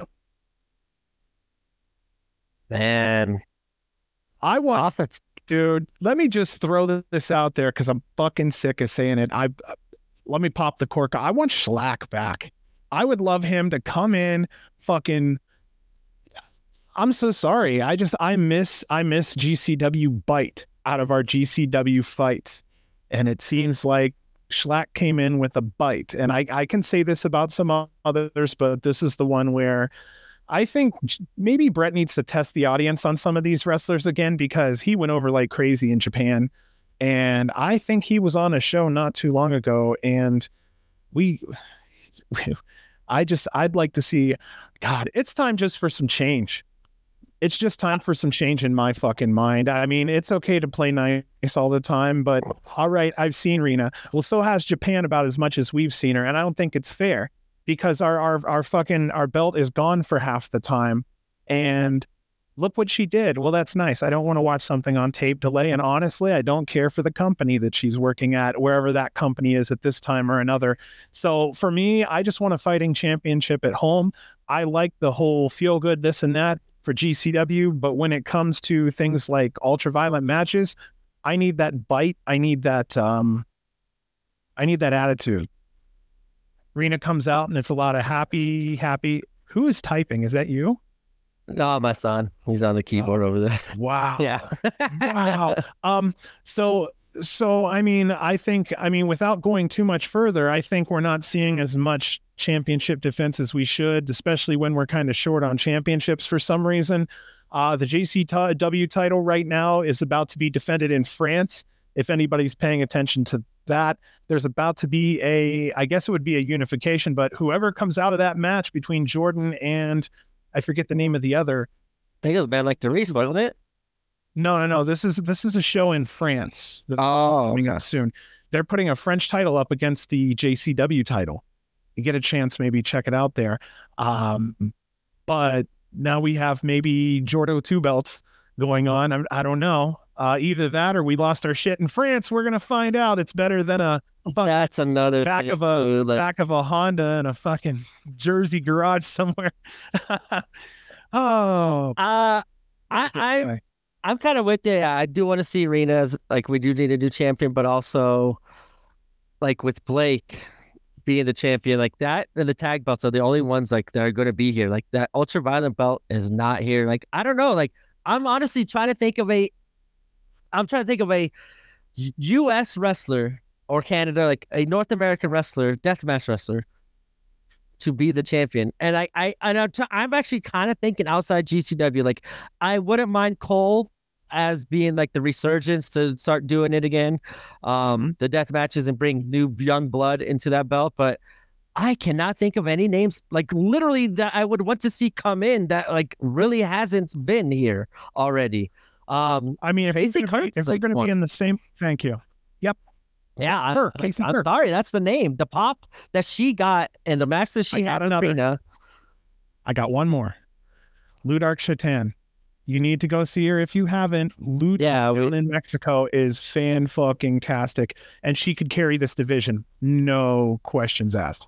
A hundred percent. I've been fighting to get her up here. I have a feeling that may be happening.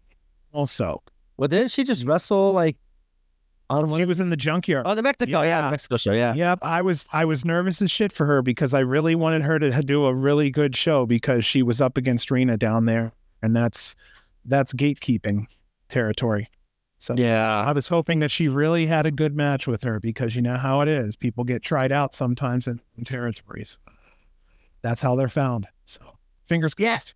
And what I'm saying about like the death. Oh God. Oh no, somebody um I I was this got one's like- going on a hundred. Yeah, the junkyard match. That was the show in Mexico. It's at uh oh, what's the name of them? Zona twenty three. Yep. The match was oh geez. Yeah, Bizarre. They they have a junk. There was a match that was held at a junkyard. Let me see. I watched two years ago's Zona versus GCW last night. Drew Parker against Ciclope. Oh, what the fu- what what happened in a junkyard that match happened? Like I turned around, I was like, man, they're putting on that big of a death match in a junkyard. This is crazy.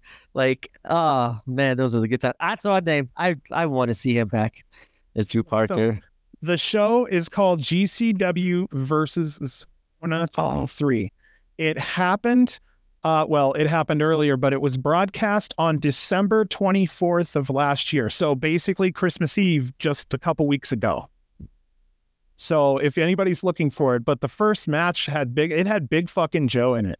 yeah. Uh, Ciclope, Bam Sullivan, Miedo Extremo, Jimmy Lloyd, Rina Yamashita, Ludark Shaitan, and then the main event was Pagano versus John Wayne Murdoch in a 15 minute bloodbath. And all the shit was shot in a fucking junkyard. That's the venue for Zona 23. literally you're there sitting on cars and dirt and rocks. It's it's cool. It's crazy. The fans are into it. It's you hear the those moving sweaters nonstop. Like it. You just hear stuff and rattling. It's it's a fun show. It's a good show whenever they do it out there. Like especially like I said, like the card you just named. Yeah, all those good names. Drew Parker, Ciclope. Um, yeah. I, I will answer your question. I just thought about it. Honestly, these are two names I've been saying I want. I don't know how much U.S. death match they would do. Chris Brooks and Mao. Bring them to the States full time. I love those two. I think those two would have some fucking up, fucked up death matches, as Mao would say. Chris Brooks is awesome and killer. Like I just don't know exactly, like I said, quote unquote death match. I know they do some stuff uh the most some of the stuff I've seen out there. Like I just I don't know. I, I would love to see those two come over, and I would like to see them check them out a lot more because like I have DDT and that Stardom or not Stardom, um, that Wrestle Universe that that package with Stardom. I have all those companies I got that package just for DDT after that collective show and just for uh Mao and Chris Brooks because like I love those two. And I think yeah, that would be new fun blood in the deathmatch scene. I throw in Jacob Fatu, man. They're right there. You can just re- those three good fun matches and death matches. I don't know. I, I just think there needs to be a reset. But honestly, that I'm thinking about who is big enough right now to take the belt off Rina. It's John hmm. Wayne Murdoch, and I kind of don't want to see that again. Like, I'm sorry. Like, I don't mind John Wayne Murdoch doing these death exact. I love Murdoch, but we we have seen it number one. And I think what you're also saying is he needs to come forward with a personality if we're going to see him continue, because otherwise, just being that or switch. stop it nowhere badass is yeah. And here's the other thing: positive face Murdoch is actually kind of comical and fun to watch because deep down he does take care of bunnies and he does have a family and he does have I mean a wonderful And they cheer for him no matter what. yeah, yeah. And once you get a chance to meet him and crack the little outside shell and talk to him, dude is so down home nice. No kidding. So, uh, yeah, I mean, uh, Casey Kirk would just be interesting because she would have to come in like, she would have to come in with a certain amount of attitude and be like, your ass is going down. There's a new queen here. And, you know, Masha Slamovich, possibly, but we've seen her in the world championship setting. Yep. So I don't want that so fast either. Right. I don't mind seeing her in death matches, just doesn't have to be the champion. Okay, are you ready? Because he's kind of been asking for it. Give it to Manser. Give the belt to Manser. He can say, Look, I am the toughest motherfucking bleeding, blah, blah, blah, blah, blah, there is. He'd have the belt to prove it. And then if he wanted to, he can start getting greedy and going for the world championship. That's a lot for one person. So let's just go back to where he could at least take the ultraviolet belt. I like that idea. Vancer, absolutely, because he did like he would be an awesome fresh face of that division. Um, I forgot Jimmy Lloyd. Jimmy Lloyd is one like Mm. too that's just sitting there. I think, especially now with the Broski character. Maybe he's the one who takes off Rina by some bullshit Cardona Steph De Lander way, and that makes Rina still look keeps her strong and moves her off of that belt, moves her towards Blake Christian or somebody top of the the top of the tiers that she's already been wrestling against anyway. And then now you got Jimmy Lloyd as the deathmatch champion, and also you could do you don't know is he going to stay the bad guy, keep Cardona's help because he wants to stay champion? He's tired of getting fucked over, or does he now that he's champion wants to get rid of all this broski shit and start his go back to deathmatch Jimmy? Like I think there's some good possibilities. Nice easy switch there too. I don't know. I, that's just one that I thought I would be really excited for. You said a lot there, buddy, but I'm going I- crazy. Yeah, sorry. No, it's beautiful. This is the good stuff. This is the good stuff is when we're getting deep here. Um, Because I don't have much on the next match, so thing- that's why. no, that's fine. Well, I will say this much though. Rina started the match with a balcony dive Yeah, the hot start. Yep. above Loved it. Micromando. Oh, really? I But isn't that an odd choice? That's like having a stage dive and then someone starts their match with a stage dive right over yours. That was a that was kind of a cardinal rule broken there. I'm not gonna lie. It was a very especially that? Uh, my friend. I'm just I didn't think about it. Normally, I would kind of see that stuff and notice it. I didn't notice that was. I don't know. I, I Yeah. love the hot start. I was that. That's what kind of got me was the hot start part. Yep, that's that was what that's see uh, because again, you know how I look at it. I look at it like a stage production. I'm like, why in the fuck did she just take a balcony dive after Microman just took his? It just kind of nullifies the yeah. Uh, I did put though that where there was an entertaining match. There were two gussets on Murdoch in the first 15 seconds. They beat the shit out of each other, destruction everywhere. And again, I think you said it was what like eight minutes. Totally Yeah. uh, you know what? Sometimes a nice rapid fire fucking death match is just exactly what you need. We've seen Murdoch pull off a five minute death match and make it look wonderful. So in this case, eight minutes, it sounds to me like was the perfect amount of time. John Wayne Murdoch did look strong in this one. So I felt like everybody gained something by the end of this match. Uh, our winner here was still Rina Yamashita. Yes. That will lead us into our next matchup, as it is Dan the Dad going against Mance Warner. I, I, let's put it like this: I wish this match was either never happened. Mance just came out and beat the shit out of Dan the Dad and called it a night and just left before bell rang, or ring the fucking bell. Dan the Dad gets no offense. Mance Warner just beats the shit out of him. Bing bang done. Now you got evil Mance Warner there. Like, like I I I get the no contest stuff. I just wish it was like there was zero offense. Like I gave Dan the Dad too much. I think I would have loved. Oh shit, Joey Janela starting his damn uh going live right now. I just saw the pop up reading my notes. Um, uh, yeah, I just wish Mance would have just beat the shit out of Dan the Dad, gave him no offense, and um, just that would have just elevated Mance to that next form of his character and showed off a little bit more violent side. Well, uh, what got me was he came out to Simple Man, and then he told everybody that was going to be the last time we hear him come out to Simple Man. So that sucks. That's one thing I didn't. I like really for the character. I like it for the character, but I actually am gonna miss singing it because, like, damn, that's a man song.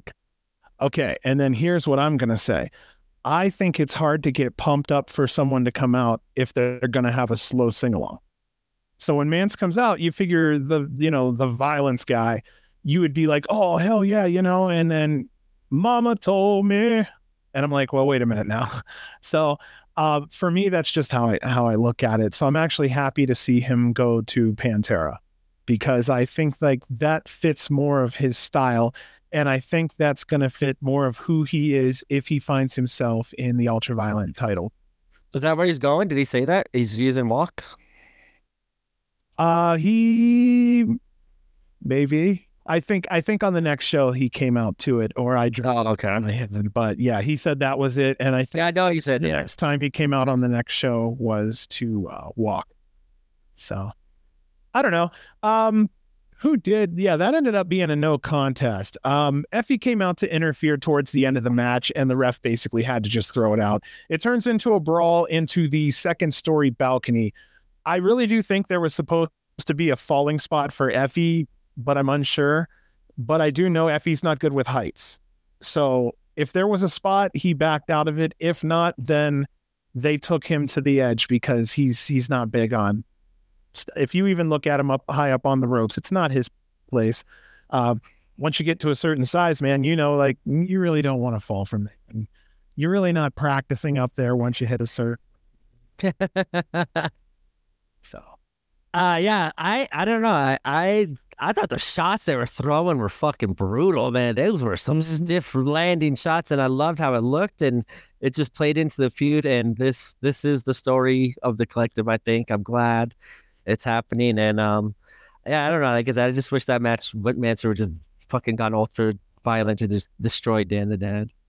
But uh, yeah, it's a good setup. I like the pull apart brawl, and I'm I'm I'm interested to see what happens with Manders. I think we talked about last time, but I don't know. I hope he's not like the child caught in the middle of a divorce. I think that's the saying you used. I think if I remember correctly, that's how it popped in my head. But man, I just hope I, I hope they kind of use him. I can see him kind of go, being the one, him and Mercer kind of having a nice little feud and kind of going back and forth to kind of have something for both of them. But yeah, Effy versus Mance is is fun to watch, and online it's been still fun to watch too. Them going back and forth also through all this time right now i've also noticed that we haven't heard much from one called manders about the situation so there's there's a little side quest there that something could be happening in a, in a side story just hasn't been done um oh boy okay so we might as well just look at this real quick because we did talk about this last weekend. Visitors asking about the TNA branding, the rebranding that went on. He said he felt like it over promoted and it was a pretty mid pay per view. What were your thoughts on that? Because I had a chance to go to that and I just decided not to because the prices were kind of high. Um, and like I said, I stated it before and I'll say it for whoever um, is here that didn't hear it last time. I just feel like if the original company was successful, they wouldn't have to take it back to the TNA branding and name. Okay, so that's something right there that's a, you know, here you are. Also, um, outside of the name and branding and a couple signings, what are they really doing to do something different? Because I think it was all smoke and mirrors. See, and that's what I said. I think it's lipstick on a pig. It's still a fucking pig. You just threw lipstick on it. You're trying to capture whomever by nostalgia. But I hate to say it, if you work your ass off, you're going to capture people by hard work. You don't have to pull stunts like pulling out a name for 15 years ago and saying, "Hey, we're going to piggyback on their hard work." Remember those guys? Yeah, we're back. Not really, but we're the name's back. That's being rough, but I I was excited for it. And yeah, the booking of what I saw of like the next tapings or like the next group, I didn't see it yet, but like, but what I thought I saw or heard people saying was like the winners, like the how the next the the TV tapings were booked was like why did we put all this time into all this new stuff and then like it went back to bad old booking and like kind of pushing the wrong people that not aren't going to restart they aren't the faces of this new restart is kind of just names that you're bringing in and out. I don't know. Like I, from what I read there, it makes me kind of disappointed, and I, will have to watch and see for myself and read it for myself. I didn't fully read it, but I just read some of people's opinions and kind of what they stated and what I saw. Um, some of the winners and losers.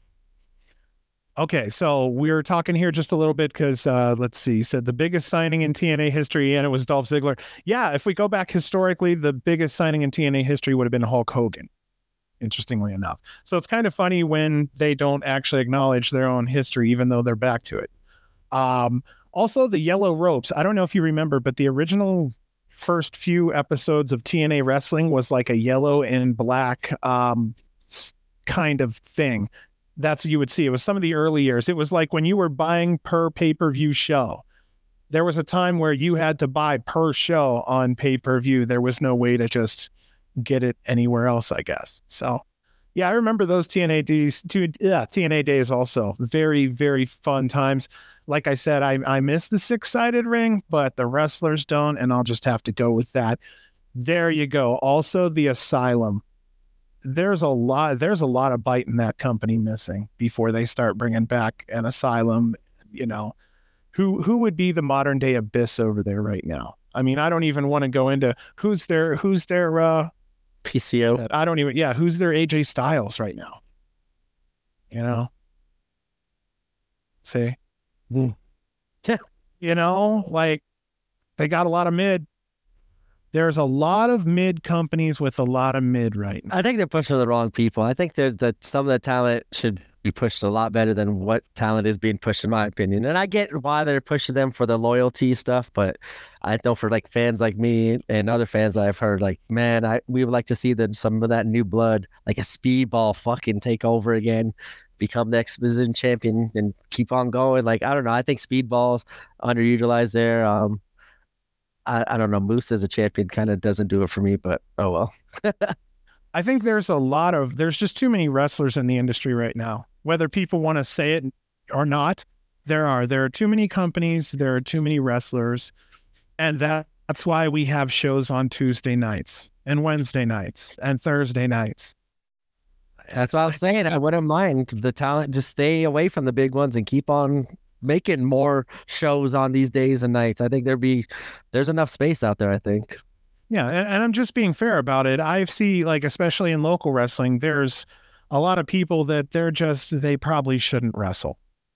I mean, if you are under 125 pounds, you're like a beanpole. You can't flip when you go against the ropes. The ropes barely move. I mean, I'm sure there are jobs putting the ring together, but we do seem to have a lot of low tier and mid tier wrestlers that are clogging up the pipeline right now especially when it comes to Philadelphia for these shows that are coming up later on uh, this year. Um, it seems like there's a lot of low tier talent that are whining and crying because I want to be on here, I want to be on there. It's like, well, lay down a track record first because that platform's going to be for people who work their ass off all year. So it's yeah, it's crazy right now. And like I said, I'm going out there on a limb, but honestly, MLW goes down tomorrow. I don't care. You know, Impact TNA goes down tomorrow. Dude, I don't even know which one's the proper name anymore. I don't care. They could all go down tomorrow.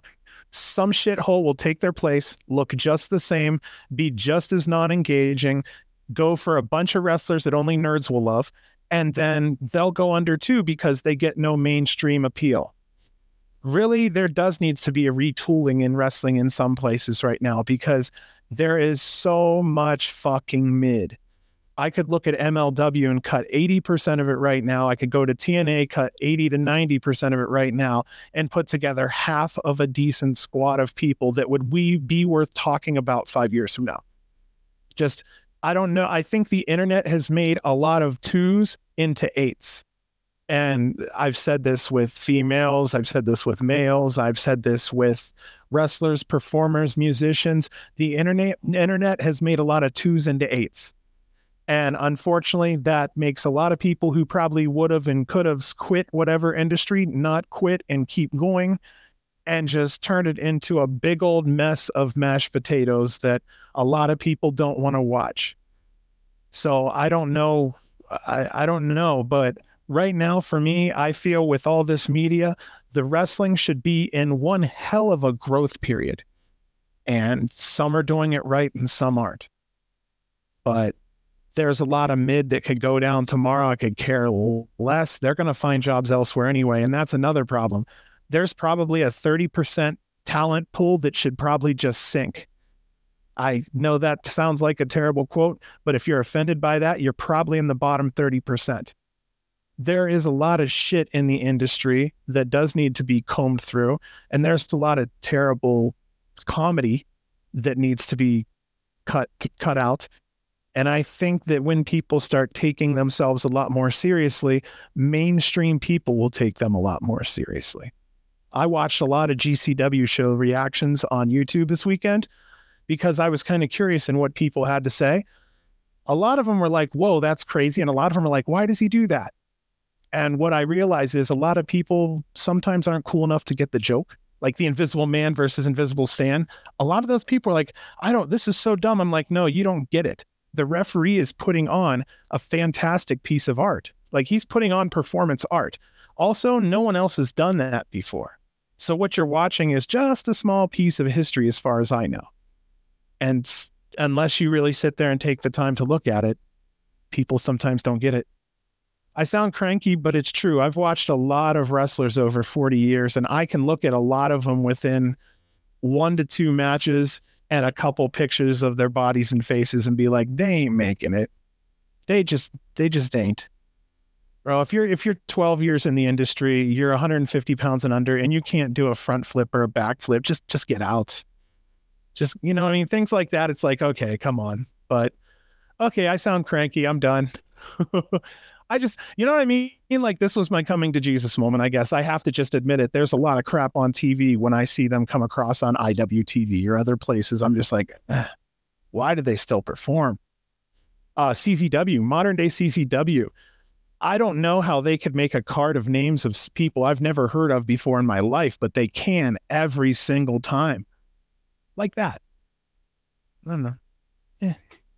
God, it's I just I, I don't mind my law. No, I I don't mind the companies. I, I like kind of seeing different variations because you just see different forms. But I also like if I don't ch- if I don't like it, I just don't check it out. But I I like yeah. to say there's a lot out there to watch, and it makes it feel like you have to. Then you're watching is like, why am I watching this when there's other stuff that's better? And then you have to sit through a lot of stuff, bad stuff, to kind of get to the good stuff too. So uh, yeah, I don't know. I I I just like like I said, I got enough on my plate anyway. That's why I like if I'm liking it, I'll stay and watch. If I'm not, I'll fast forward and just keep on going because there's enough shit out there for me to watch that I do enjoy. I watch GCW. I'll see some highlights of WWE, and I gave up on AEW. So that's, I mean, I'm down to highlights of WWE and GCW. Oh, and throw in some random. Uh, I'll watch some of the other ones that nobody likes watching. All right. we are now at the main event of GCW No Compadre, as it is the returning to the Indies Mustafa Ali going against Gringo Loco. I was so happy for Gringo to A, get this match against Ali and B, it happened in Chicago. Then C, I found out at the end that he was one of his trainers that I had no idea, which was a very cool thing. So that made it all like that wrapped the ball around it. So glad for um Gringo to get this match. Seeing Ali and the smile that he has on the face, the creative freedom that he has, you could just see that he's excited what he's going to be able to do with no one telling him what to do. And I'm excited to see it because I heard some of the ideas that he had for retribution and some of the other shit that kind of never really happened with this character. And I think he's one of those creative ones. Like I said to this bunch earlier in this podcast, that this group of release wrestlers are, are very creative and I think are good in the ring and different in the ring, where I think they're going to provide a lot of stuff on the independence. And seeing Ali having that smile, knowing that's his future, I thought was awesome to see. And yeah, they delivered a great main event. Um, Ali showed up, showed out. There was no ring rust at all. Um, and Gringo held his own, and I, I enjoyed this match. It was a great, great way to end the Thalia Hall show um, with two Chicago legends, I'm going to call them, uh, tearing the house down. What I liked was Perch refing in the main event. That was nice to see also. Big Perch fan. I'm a big Galt fan too, but I just like to see that it wasn't Galt. It was somebody different for once. So good job for Perch to getting out there and being in that main event. Great choice for a main event. Both wrestlers fighting out of Chicago. That really made it special for the fans. I've also realized something about Gringo that I'd never noticed before. He's one of the few luchas who can wrestle their match paced without rushing. I've seen Pagano hmm. and several others. Pagano's not as much lucha, high flying and stuff every anymore, but he has a pace to him that I really do enjoy. So, oh right. And then lastly, I just think it was a very good match. So, I'm going to leave that there. Looks like my partner has went off on me for a second, so I am going to just stay here and do my thing. Hey, bad, my bad. Get. I thought no, you carried for a second or two minutes. No, I no, did. I did. Actually, I just started to well up and tear up. I was getting ready to cry, and then you came back just in time. No, um, I just basically said that you know that it was two Chicago guys purchase on the thing. You know, everybody did a great job. Um, Gringo Loco has a nice pacing to him where um really it's just fire fire fire off fire off and for for him it just seems like he can have a well-paced lucha match without setting the house on fire in 2 minutes he can do a slow burn over 18 so um yeah that's what i had to say about that um I was happy to see like also uh, Ali wrestle without the shackles of the WWE wrestling style. Like he got to do whatever he yeah. wanted to, and uh, it was fun. It was fun seeing the innovative stuff that he has. Um. Oh yeah. We got on AEW. Yeah, Toni Storm's doing some interesting things right now. Um, what it is to me is just everything seems kind of dorky, or everything seems. What it is is, I don't know what it is. It's just when I tune in, I'm like, that's fucking stupid, and I turn it off. Like, I, there's, there's, uh, the jokes are dumb. I think it feels like it's just a group of friends. So I'm I'm watching a group of friends, not yeah. Um, I started watching. You already know I. I, I, I, uh, I'm bi- I'm biased here on AEW, so I'm just gonna let I'm gonna let you guys talk it out. No, no, no. I, I just, I just, yeah. AEW, yeah. Tony's doing something special over there. I appreciate it. I think Mariah May needs to be put there right beside her because they both have matching personalities and um, they're both extremely outgoing. And I think that works really well for both of them. So I'm looking forward to that aspect of it. Yeah. I like everything AEW is doing. Don't.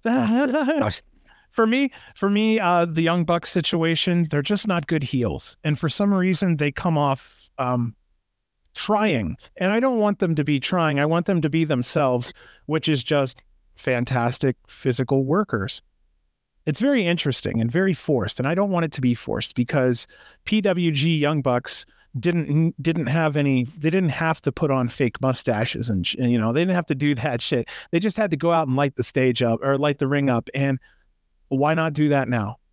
You no need to add an extra layer because nobody believes you're a bad guy. You know what i mean? We we know they're christian guys they're really nice they go to church and i mean like come on. I just love their over cockiness of characters, but it does. I can see how it gets it, overplayed and kind of boring after a I feel that they may be overly cocky. I think that might be what some people absolutely. See. And Oh, yeah. that's where I think the difficulty comes in from people. I think that's why people don't like it is they go, "Oh, they're in a f- they're in a fortunate position and they're cocky about it." And nobody really likes that, unfortunately. I think that's Um, what kind of leads into the perfect heel character. That's why they're doing it. Oh, that's right. That's just me. I feel like if they're growing a plant, they've got the light, they've got the water, they got the dirt, they forgot the nutrients. I mean, they like they're missing one. If they get that one, whatever it is, just like I was saying with Blake Christian, I have this whole thing with Blake Christian. But if he just had a storyline and a purpose, a stated purpose, I could tag along for a little while longer. So, yeah. I don't know. I'm like I said, I'm a big body guy from WWF days. So for me, I kind of have WWF in me. So that's I don't know. Do we have the best GCW podcast of I don't know about that. Because let me be fair. Or they- with you. You're talking to someone who's also in the room, who's the founding member of the GC Dub podcast, GCDUB podcast, Jennifer Smith. So we actually do have two GCW podcasts in here. And FYI, um, we actually work together.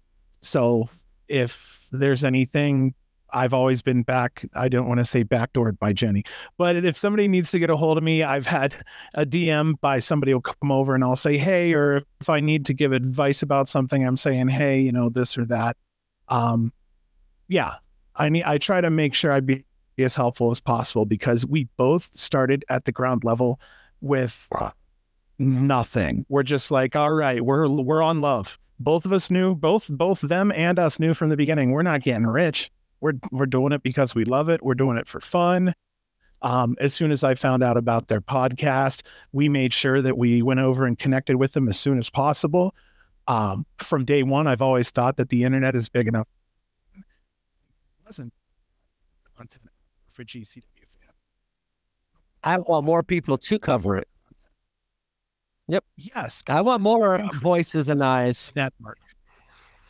Yeah, they ain't. wait, wait, Yep. This place is big enough for multiple voices, multiple opinions, multiple eyes and ears. Like eh, we ain't fighting over nothing. Trust me. Like we're all working together, help spreading the GCW love and giving our opinions. That's all it pretty much is. And outside of being me, me being like a little cunty tonight, a little bit here, yeah, everything fairly positive. What's going on is basically a lot of the fans know each other. The wrestlers all know each other. The fans and the wrestlers commingle a lot with each other. So it's a it's a it's a big family. And we're gonna have outliers that get into arguments with each other and stuff like that. But overall, a lot of us fell in love with ECW and we see what GCW is, what they're capable of, and where they could go. So that's why they seem to be very popular with people around that 35 to 40 age group. They're just, we know what we're watching, and the young kids just just don't get it, and that's what's kind of sad. So hopefully, before it's too late, they get it also, and are able to really enjoy it with us because the library GCW is putting together is absolutely entertaining and fantastic. So who knows? Uh, Bizzard, I'm gonna la- I'm gonna tell you something. This is another one. I really actually think once I got on Twitter, especially, I think Twitter is smaller than most people state. I do think there's a lot of bots on here. I mean, I've got I've got all these followers, right? I can guarantee probably a sixth of them or so are gonna just be bots, just made up shit. People with just profiles trying to sell pictures of themselves, like just simple shit. So I do wonder about that. But yeah, if you sift through it, you're to see there's like a core 40 or 50 of us, maybe. And if you know those core 40 or 50 in that circle, you've pretty much got the the core of the GCW fan base. You know, you have your ones on East Coast that you get to know. We have our ones on the West Coast that kind of do our thing. I can name about 20 fans on every show every I'm watching. Like, yeah, I can literally name them by like their internet or Twitter names and stuff. Like, there's that person, there's that person. Yep, I know his Right. podcast. I know that podcast. We go to shows. People are like, "What's up, dude? How you doing?" We're talking to people. It's getting to a point to where at some of these shows, we know good chunks of the front rows.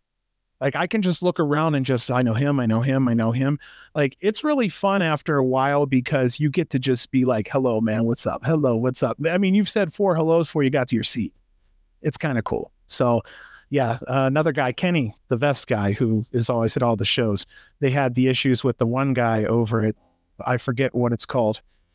And I told him, I'm like, dude, you don't have to deal with stuff like that in wrestling. Like, you can come over to GCW. The fans will treat you wonderfully. And he's such a good guy that he fits wonderfully over there because he's loud like us and he likes to cheer and say shit. So, yeah. But anyway, right. um, Should we head it? yeah, I think Yeah. Should that put a bow on? Did that put a bow on No Compadre? Yeah. Is it okay if Uh, I take like a two minute break? Yep. Even if I just I'm say we're gonna put a. Yep, we'll put a five minute break on, and we will back and uh try to crank through 56 Birdz if you want. Oh, here soon. Oh yeah. Yeah, we'll crank through that one nice and quick to, Ah. just to do our thing. But yeah, anybody who's here, man, stick in. We'll be back Yep. in five minutes or so at yeah, that'll be it. Five minutes. Yep. All right, all right. We are back here. Uh, I am back here. At least he's got a couple more minutes, but it's all good. Um, uh, here he comes, rolling on back. Biz. Hey, Biz. Yeah, we need you out here. I got space for you. Come out here. Come. Uh, AEW even come out here for double or nothing. We got that whole weekend. You come AEW weekend. There's I got ten shows for you. We're going to ten different wrestling shows that weekend. Bro, So you get out to Vegas and we're gonna talk because you can have a blast out here. You do not have to go to the strip and spend a ton of money. You just go hang out with some people. It's fun. yes, yes, yes. All right. Uh here we go. Now we are starting GCW's 56 Birdz from Columbus, Ohio, from the Valley Dale Ballroom. And um this was a shorter card, smaller card. Um, I like the venue. I do like seeing the plants and the lights and the curtains and like the little it kind of reminds me a little bit like the Don Quixote Center, but like a little bit fancier and it's kind of spruced up. But uh I like the little feel of the ballroom there, and GCW always tends to make it even look better, especially on the stage. Um, and yeah, the first match of the night is another GCW tag title defense from Violence is Forever, once again going against Bang and Matthews, but also now adding a third team of John Wayne Murdoch and Reed Bentley. And interesting that those two those two get added to the match. Like I'm kind of glad they did add a third team. Um, I, it is nice to see the rejects back. I just kind of interested in how they were thrown into this match, but um, throwing in a little variety, a lot of different stylistics uh, styles in this match, creating for a stylistic difference. And um, yeah, I thought it was another good title defense, and it was a nice, quick, easy match. I think though, compared to the title defense before from Violence is Forever.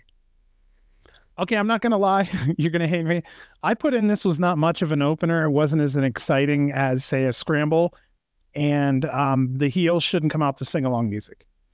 So, like I said, that's where I was saying earlier. I don't know if they're going to be heels, if they're going to be this, if they're going to be that. Um, that's all I really put on the match. I know there was a lot going on here, but They get stay heels. much bigger. They Well, can stay they- heels with that music. Cut it off right before the sing along part. Don't give the fans the benefit of the doubt. But every time they've done that so far, they've done that to them a couple times, cut it off before the sing along. You see them get mad and like, oh, come on, we want to sing along with the fans. Like, no, I think the same way. Like, hey, if you're gonna stay that badass, Yeah, like, no, you don't get that fucking sing along part. Fuck you guys. But if there are faces, yeah, then show the anger part. But I've noticed that uh, the last couple title defenses of theirs, you kind of like wait for like, thank you, and Dominic goes, let's see if we hear it this time, kind of thing. Uh huh. Yeah, the the rejects were back at it though, so I was happy to see them back together. The Bang and Matthews situation, I hope they get a name.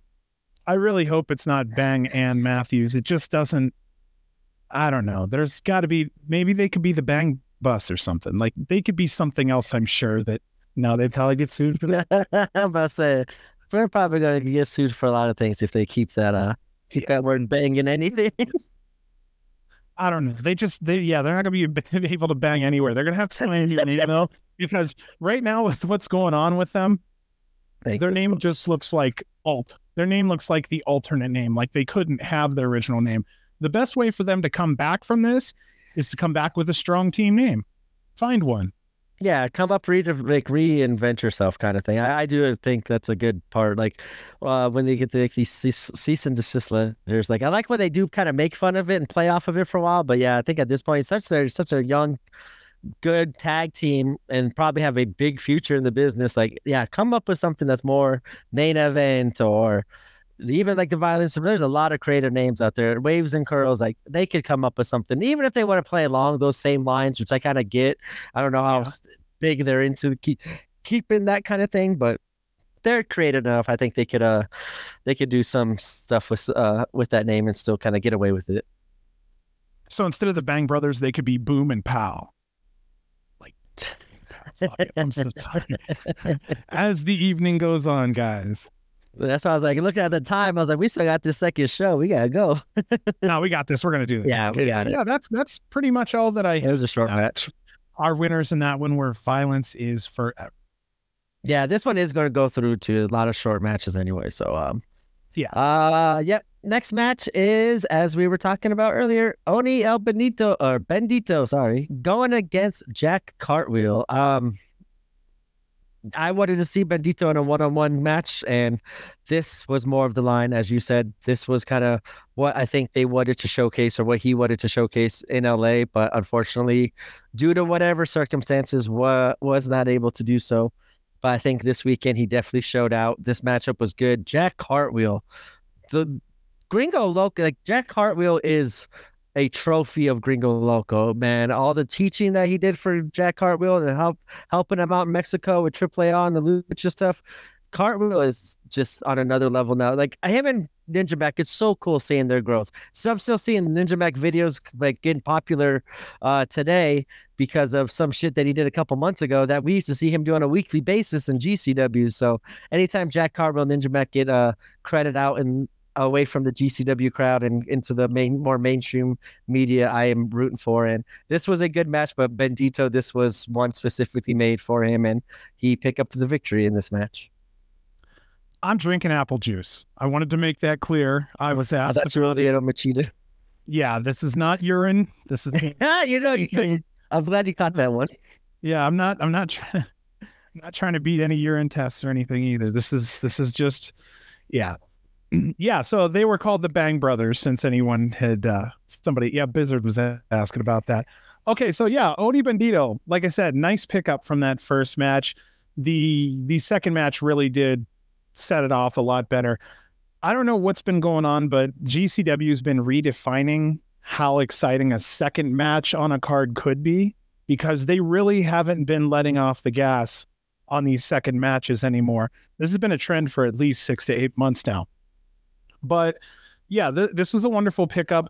El Bandito was impressive at times. He has good strength, height, uh, nasty looking backbreaker. That's what he ended up using for the win there. And um, I I'm ready to see more of him. I want to see what he's more capable of. I'm kind of stuck for words because he's brand new to me.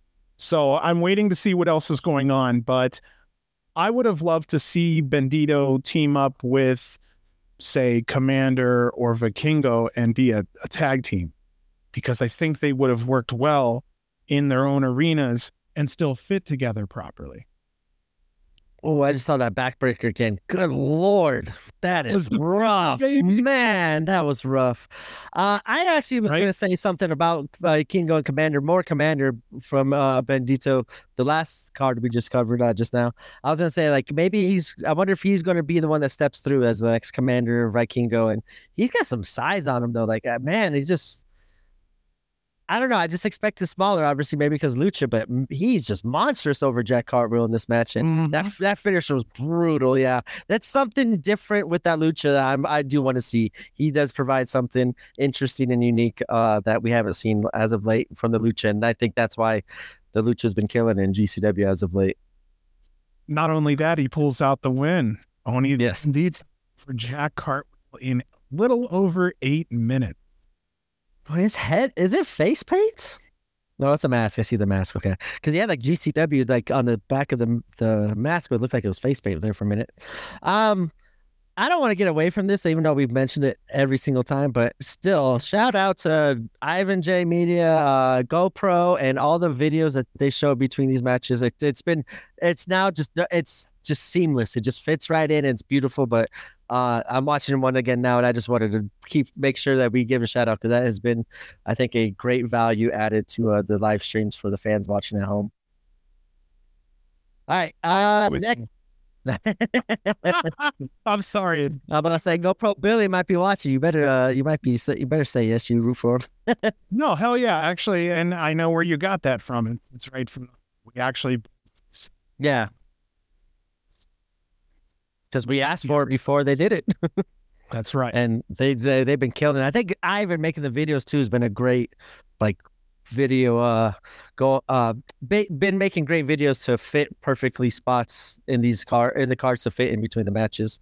I do have exciting news to tell you. Uh, regarding some additions to the podcast. Uh, after the show, Okay. that will be a very exciting one to uh, to uh, see. I just found out midway during the podcast. Oh, awesome. Right. Yeah. Um. Oh, go for it. No, I was just going to the next match. You're right.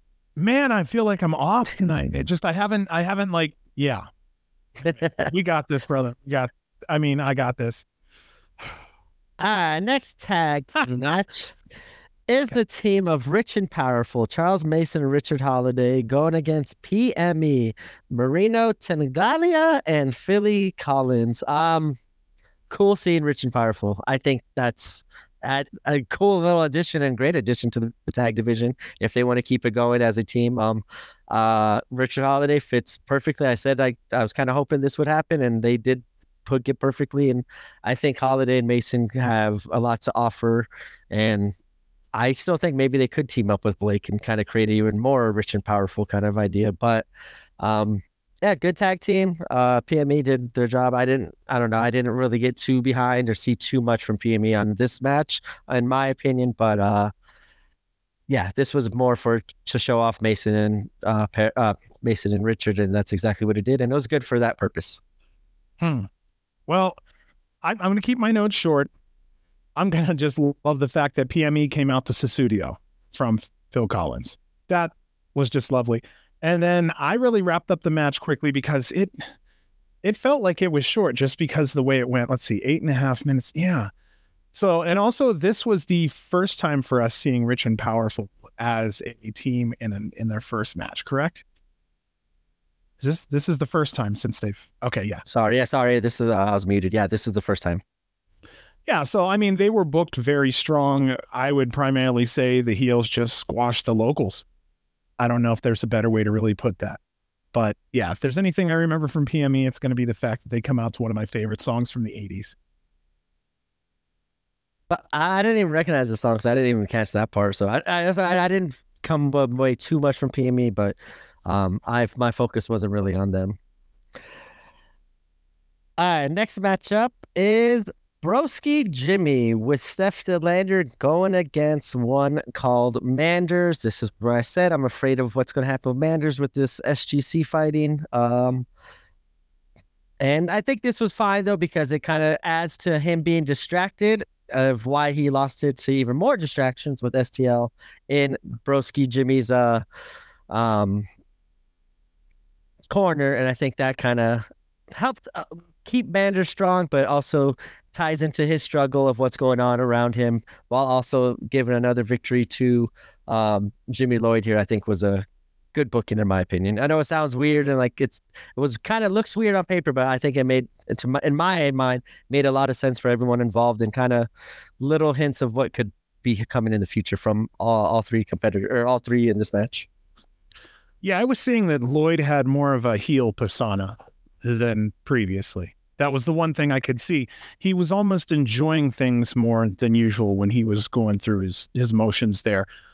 Also, SDL was constantly interfering and it cost Manders the match. So I don't know how this is all going to go down because we have the weird love thing behind the scenes where everybody's kind of intermingled with this boyfriend and girlfriend thing. And then we have this going on with their careers all fucked up. I'll be honest with you, they maybe should have a TV show between about eight people on GCW's roster, and they would have enough drama to cover for years. Total Divas Indeed version. Oh, jeez. yeah. I'd pay to see that though. I don't want to. I'd rather see Mance Warner and all those people that I would see in the Usos and shit like that. I want to see Mance Warner uh, with unfiltered on a on a Total Divas show. Total Divas GCW style. Oh yeah, it it you know, gosh, it could happen. Chances are it happens all the time and we're just not there to see it. Anyway, uh, our winners in that one, our winner in that one was Broski Jimmy with Steph De Lander. All right, next matchup is a six-person tag match as we have Los Macizos teaming with Rina Yamashita going against the team of I love the name. The price is right. Jeffrey John, Braden Toon, and Alec Price. I love the team. I'm glad they're getting creative with it. I love. I've always loved like the old broken, non-respected old folks and stuff like that. those bullshit names. um, this was a good match. I think this was a filler match to kind of get. It was a lot of action. Um, a lot of fan mm-hmm. favorites, but I think it was a filler match. Obviously, there's no story involved in. Um, give the talent showcase and I think it was a entertaining match. Not, not, not much really to add other than it did have its spots. I think a comedy as well in there. I mean, I'm looking at it as they blew through a lot of fan favorites in in one very very quick 10 minute match. That's that's one way of looking at it right there because I mean, just watching an Alec Price match is fantastic. Watching Braden Toon do anything is fantastic. Rina is a champion, Los Macizos former champions. That just wow, and they threw them all together in one match. So, yeah, it was just as exciting as I had expected, but it still had a lot of comedy and a small amount of weapons, just enough to keep it interesting. So, in the end, though, Los Macizos and Rina Yamashita come out with the win. I like that. The, the stylistic of when it got the weapons involved, I was like, I, I wasn't expecting too much weapons, but when I saw a couple of them come out, I was like, oh, I wonder who's uh, going to be taking this these bumps. yeah, it's really rare. You don't really see Alec doing too much with weapons. Exactly. That's what I was kind of yep. curious on. Yeah, and then I have yet to see much with Braden Toon yet, but I haven't seen as much, you know, anything with him.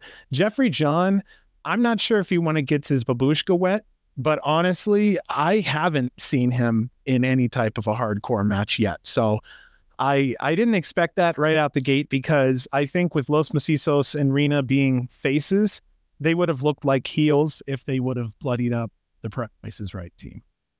I think you would have got the cheap pop though. The fans, we want tables, like we want doors. Give them the doors. All right, next matchup, man. I'm kind of disappointed it didn't last longer, but I hope we do get more matches between these two. Myron Reed and Lio Rush.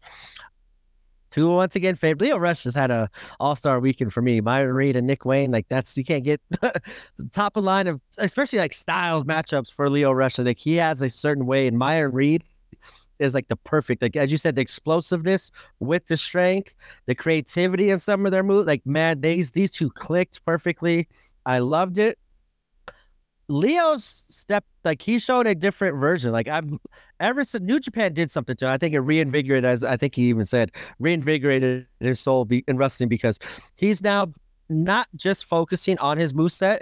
He's being smarter about it. He's being more collective in the ring and kind of more diabolical and planning out the next steps. And that's what I like to see. The kind of the oh my god, what they used to call Triple H all the time, the cerebral assassin kind of stuff. Like yep. I like seeing Lio Rush not just focus on his God given talent, which is amazing, but now he's evolving his wrestling. And I think that's where the New Japan, that stylistic and that wrestling, as we talk about with the War Dogs, helped Lio Rush or helped the War Dogs. And I think that's where it's helping Lio Rush go that shine through in this match.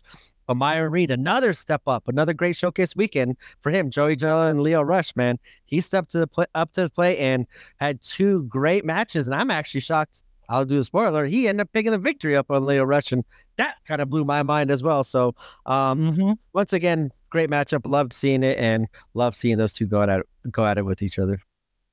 Well, I knew you were really in love with this match because it had two of your favorites in it, and this was my match of the night. yeah, I I I kind of figured that's where this one was going to go. I, you know, anyway, um, I could tell something in this match, and you have to kind of really pay attention to it. But you know both of them very well. You could see that they weren't very familiar with each other in ring. I don't know if you noticed that or not, but both of them are generally a little more smooth. And when there were times to pick up to transition to this and that, very little subtleties, about four or five of them where I went, I don't think he's familiar with that move, or oh, he don't, I don't think he knows how to do that one, or you know what I mean? Because everybody has their own things, and uh, that's the only thing I could pick up on that I found interesting. Otherwise, to me, I thought it was a great match. I'm just keeping it short. I I think they maybe like played it off where I didn't even notice, like how you said, maybe they had a. Yeah, I have to go back check because like I think when I whenever I see those things, especially with these two, I just assume like, hey man, you got speed against speed. It's like shit's gonna happen. Like you're Mhm. gonna bump into each other. Something's gonna happen. But like I I, I didn't notice it. I just I didn't know I want to see a lot more of these two. Like even as a tag team, that would be fun to see. Yeah, fantastic match. Go back and pay attention to handwork, especially between the both of them for communication when they're trying to wrap up and everything else. And you're to see, oh, wow, like, huh. Anyway, that was, trust me, that was the pickiest that I could have said either of these because outside of that, the, a non trained eye wouldn't have seen shit. So it's like, eh, you know, um, it's being really picky though. Um, that's all I have to say about that one, really. Yeah, I just want to shout out just Dave wanna say it again. Prazak. Yeah, I was I shout want to shout out Dave Prazak for saying we want to see Myron Reed at GCW again. Like he's Yeah. definitely the crowd was definitely behind him. I don't think I think he could go out west. He, I mean, he was out west during the collective. I was so happy to see him during collective weekend even. Um, Yeah. and I think he was in uh one of the four culture bets the, the tag match if I'm not mistaken. Um, oh no, he was in the the the title match in the end. I forgot. Sorry, it was like a four way match. Anyway, I just love seeing Myron Reed, and I do want to see him more in GCW, but also, as we were saying earlier, Impact and other independents all across the United States. Uh, next, ma- oh my God, I'm just looking at the match rating on this. I got beat up by here.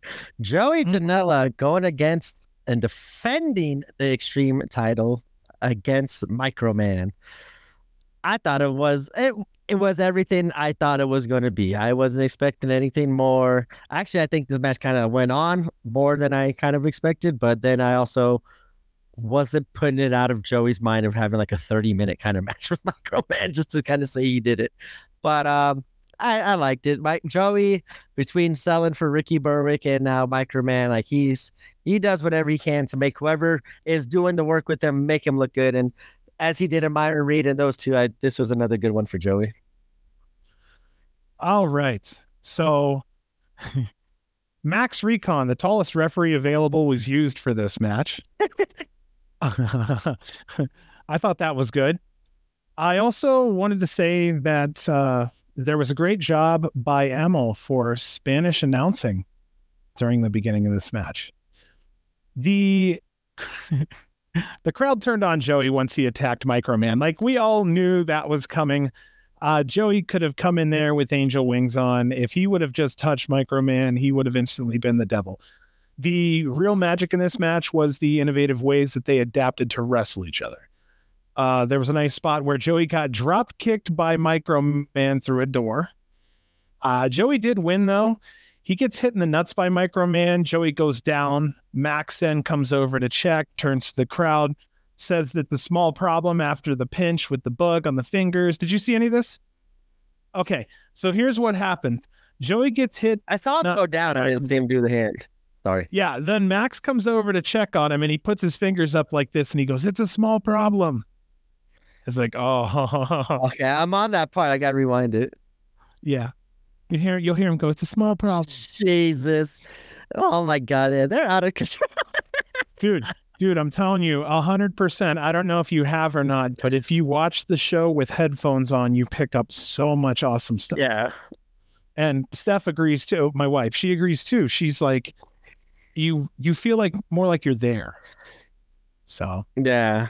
i kind of like that a lot our winner Joey- our winner but i forgot was joey janela with the super kick to the face of. I wow couldn't, I couldn't know how to name it.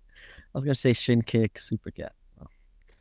All right. Uh next match, another fun, fun surprise, and even though it was short, I thought it kind of did its job and was nice seeing both on my screen and against each other. Joshua Bishop against a returning Hoodfoot. Did not expect to see Hoodfoot anytime soon in a GCW ring.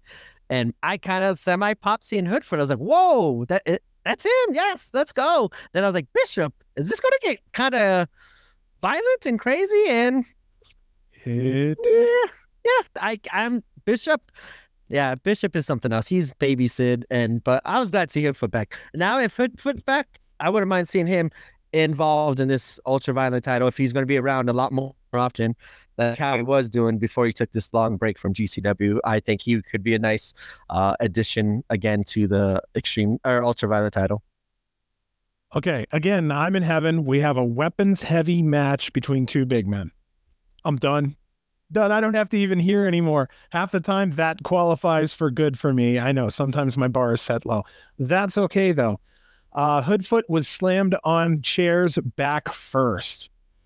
That spot never gets e- easier for me to watch. I don't know what the hell it is, but it just hits home. I don't know if I fell on a chair the wrong way one time or something when I was a kid, but holy shit. I don't know how those guys do that spot where they fall on their back right where no, like come on, you have to care a little bit for your spine. Like how you're going to feel that when you're 70, bro. Anyway, everything you're gonna feel that next the next day, man. I don't, I don't know. Like when they take those ones, like unless they hit us perfect, even then I'm like still out. But then I'm also like, when I when I used to wrestle, like I swear to God, the best back crack I ever had was running into the turnbuckle, just running into the turnbuckle, yep. going all out, my back every time. It was the best feeling ever. Like that's why, like sometimes like some of these moves, like I'm like, hey, like I know that helps out, like a good back crack, a nice little stretch, but but then uh, you gotta realize, yeah, you're landing on chairs, and uh, that's no good. So, um, Bishop Hoodfoot, nice quick match, and I'm glad to see Hoodfoot in, and glad to see Bishop on two shows that are GCW proper. Here, here, young man. And to finish up, I have to say that Josh Bishop picks up the win over Hoodfoot in a quick six minutes. And that will lead us into the main event of 56 Birdz. I actually was kind of surprised this was the main event. I was like, like when it ended abruptly, I was like, whoa, did I miss something? Like, what happened? Well, but, well we did have something in between the, the last match and the main event. We had the contract signing. Oh, yeah. between bad, Effy and Mance Warner. My Effy bad. came out. He looked great. He had teal shoes. And that's when we heard Pantera. Mance came out to Pantera. I heard some George South in his heel work once he got to the ring there. He got on the mic and, you know, did his thing. Effy signed. He challenges Mance. Effy is then eventually attacked from behind with a screwdriver that Mance had in his pants, I believe, or his or his uh, boot. But he ends up beating the shit out of con out of uh, Effy and signs the contract in Effy's blood blood. That's why I picked the red for Blackward uh, for the background tonight because all that blood. I've been white. I need to change it up. What color should I change it to? Blood. Or whatever's about to be finished. The red line, yeah, red line, because we're almost done here on the main event. I, I can't believe I forgot about the. I didn't. Cause I didn't have it in my notes because I just figured that was going to be something we talked about. But yeah, I didn't have the the contract signing in my notes. But um, I I loved it. That was just old school, man. And I thought because I do, like I said earlier, I don't think as you I you think there's going to be a series of matches. I think Tampa's going to be kind of a red herring kind of a thing to lead into kind of a bigger match at the collective. So when Mance Warner was saying like, "No, I'm not doing this on my time," I was kind of happy. I was like, "That makes sense." No, Mance Warner wants the pay window. He wants the biggest payday he wants that match at collective because you know it's going to be the biggest one. And uh, when he quickly jumped Effy from behind, I was like, that fit in perfectly on Effy's promo because you can't attack him, you can't face him or do anything face to face. So I loved it. It was old school, got to the point.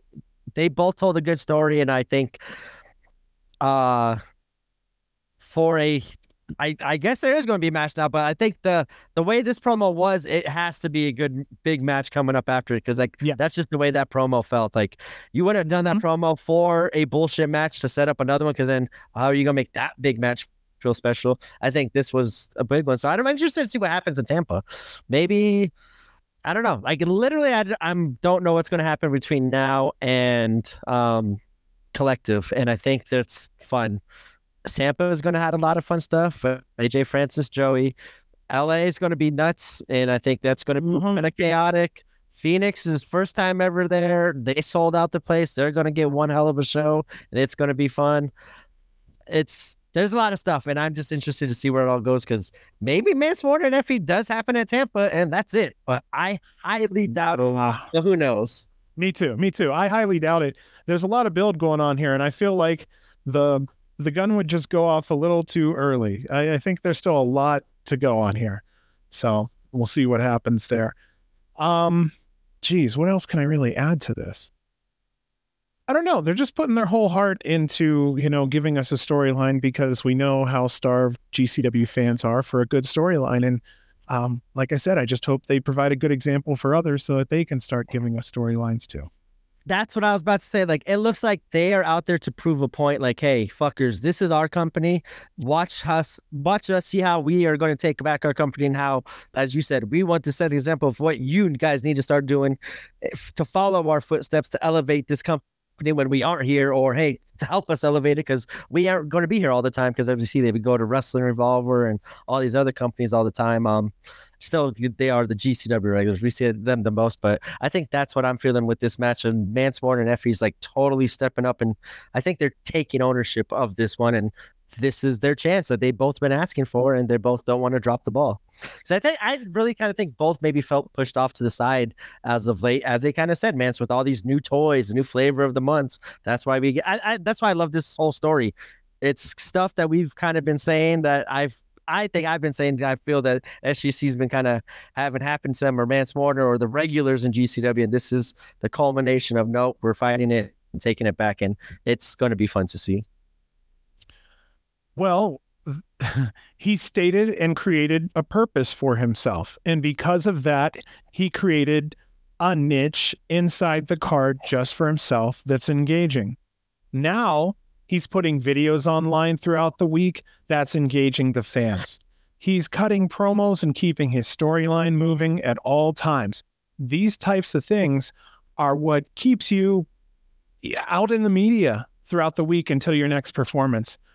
Uh, let's be honest, there's a lot of performers. I mean, outside of posting pictures of, say, you know, going to here, going to there, they're never really truly promoting themselves that much and pick it like i said before we've we've talked about this extensively picking up your phone and cutting a one minute two minute promo is not going to be too much to do. They're, they're promoting the name not the character of like the what people are behind on in the character like they're just out there you said posting their name i'm gonna be at this company i'm gonna be there like your name's gonna be there but what are you doing there? Like as you said that even I got so into Mason because of House of Glory of this stuff that he was making on House of Glory. And same thing with Cardona, the videos that they've been making for other promotions. Like it's like that's what gets me involved and gets me into now checking out House of Glory shows and other companies. So um, it is nice seeing Mance Warner step up to the do and stepping up and doing that. I wonder if they will play it in as we were kind of talking about earlier, all these uh,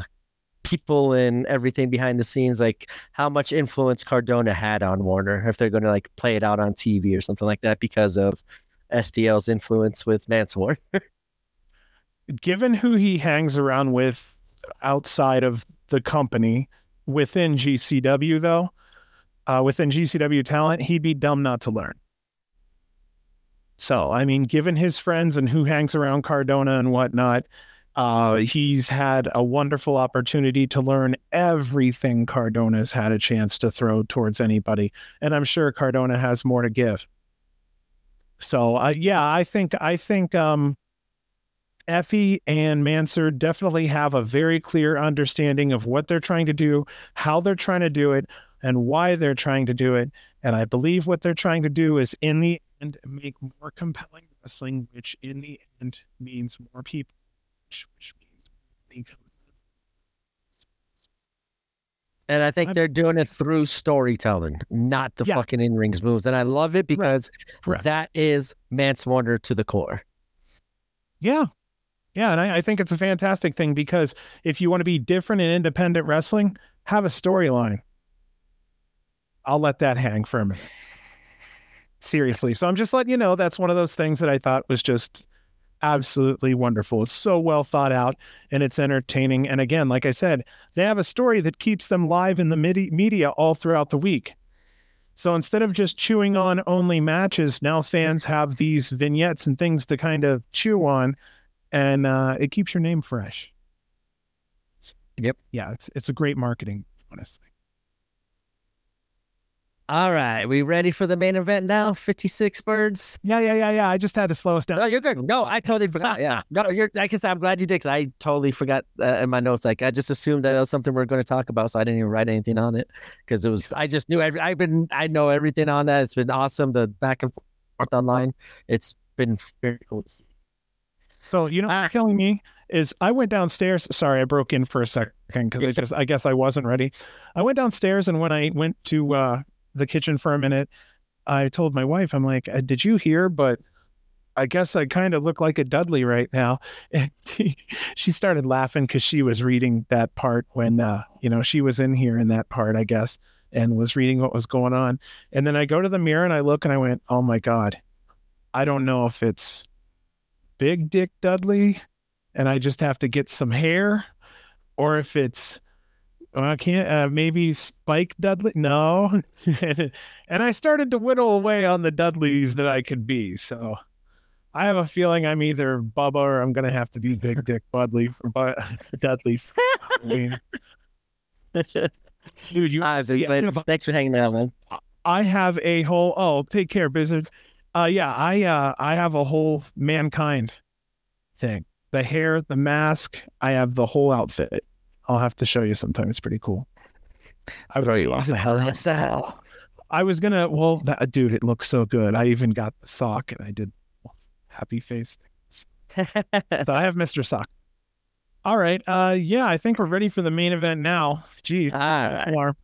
Main event 56 Birdz is Jonathan Gresham going against Cole Radrick. And I'm going to say it again, but Cole happy, but also in this match focused and knowing what was ahead of him in this match and how big this match is and totally stylistic compared to Lucha the night before and the technical uh, master that Gresham is. This was going to be a totally change of pace, but I think it was I think he was looking at it as a chance, a weekend to show what Cole Radrick is made of. And I think that's what we loved about Cole Radrick is he's creative with innovative with his moves. He can get vulture violent when he needs to. When he needs to go high flying or do some crazy shit, he can. But I think one of the t- strong parts of his game is the groundwork. And with him to having the chance to show it off against Gresham in this match, I think he came in focused. He wasn't like he smiled at the beginning, but then as soon as he got that ring, like there was the introductions and everything. He even got the wristbands. He was a totally different Cole Radrick, a focused but uh confident Cole Radrick, and I think that's shined through this whole match. He held his own with Jonathan Gresham. He did really good. He even showed like Gresham some of like his counters, which I really liked. And Gresham once again made Cole look like a million bucks uh, with the facial reactions and his selling. I think that's why I love Gresham is he's more old school with like the nana nana boo boo and the shit like that to kind of taunt the opponents. But Cole, this was a great weekend for him, and I'm glad, very glad he got the main event in this match.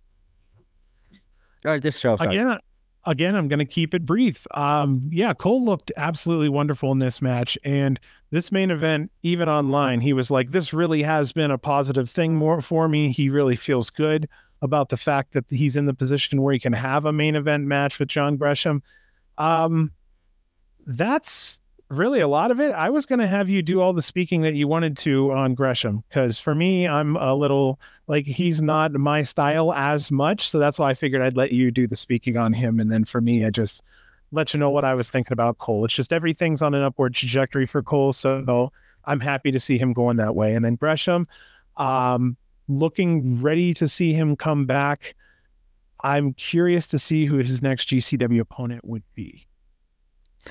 If he's like if they could get him for like a couple shows in a row i would i want to see him in a storyline man. Like he i think he could do him and Lio like same thing. If they could, like are going to be on a couple shows in a row as we always talk about all these things we want to see stories but yeah I, I think gresham stepped up. He really did a great job. Cole like i think was a perfect foil for uh opponent for him in this match because he did really good and was able to do a lot of the stuff that gresham tends to lie on to uh make himself look good, but that's a lot of falls on the opponent.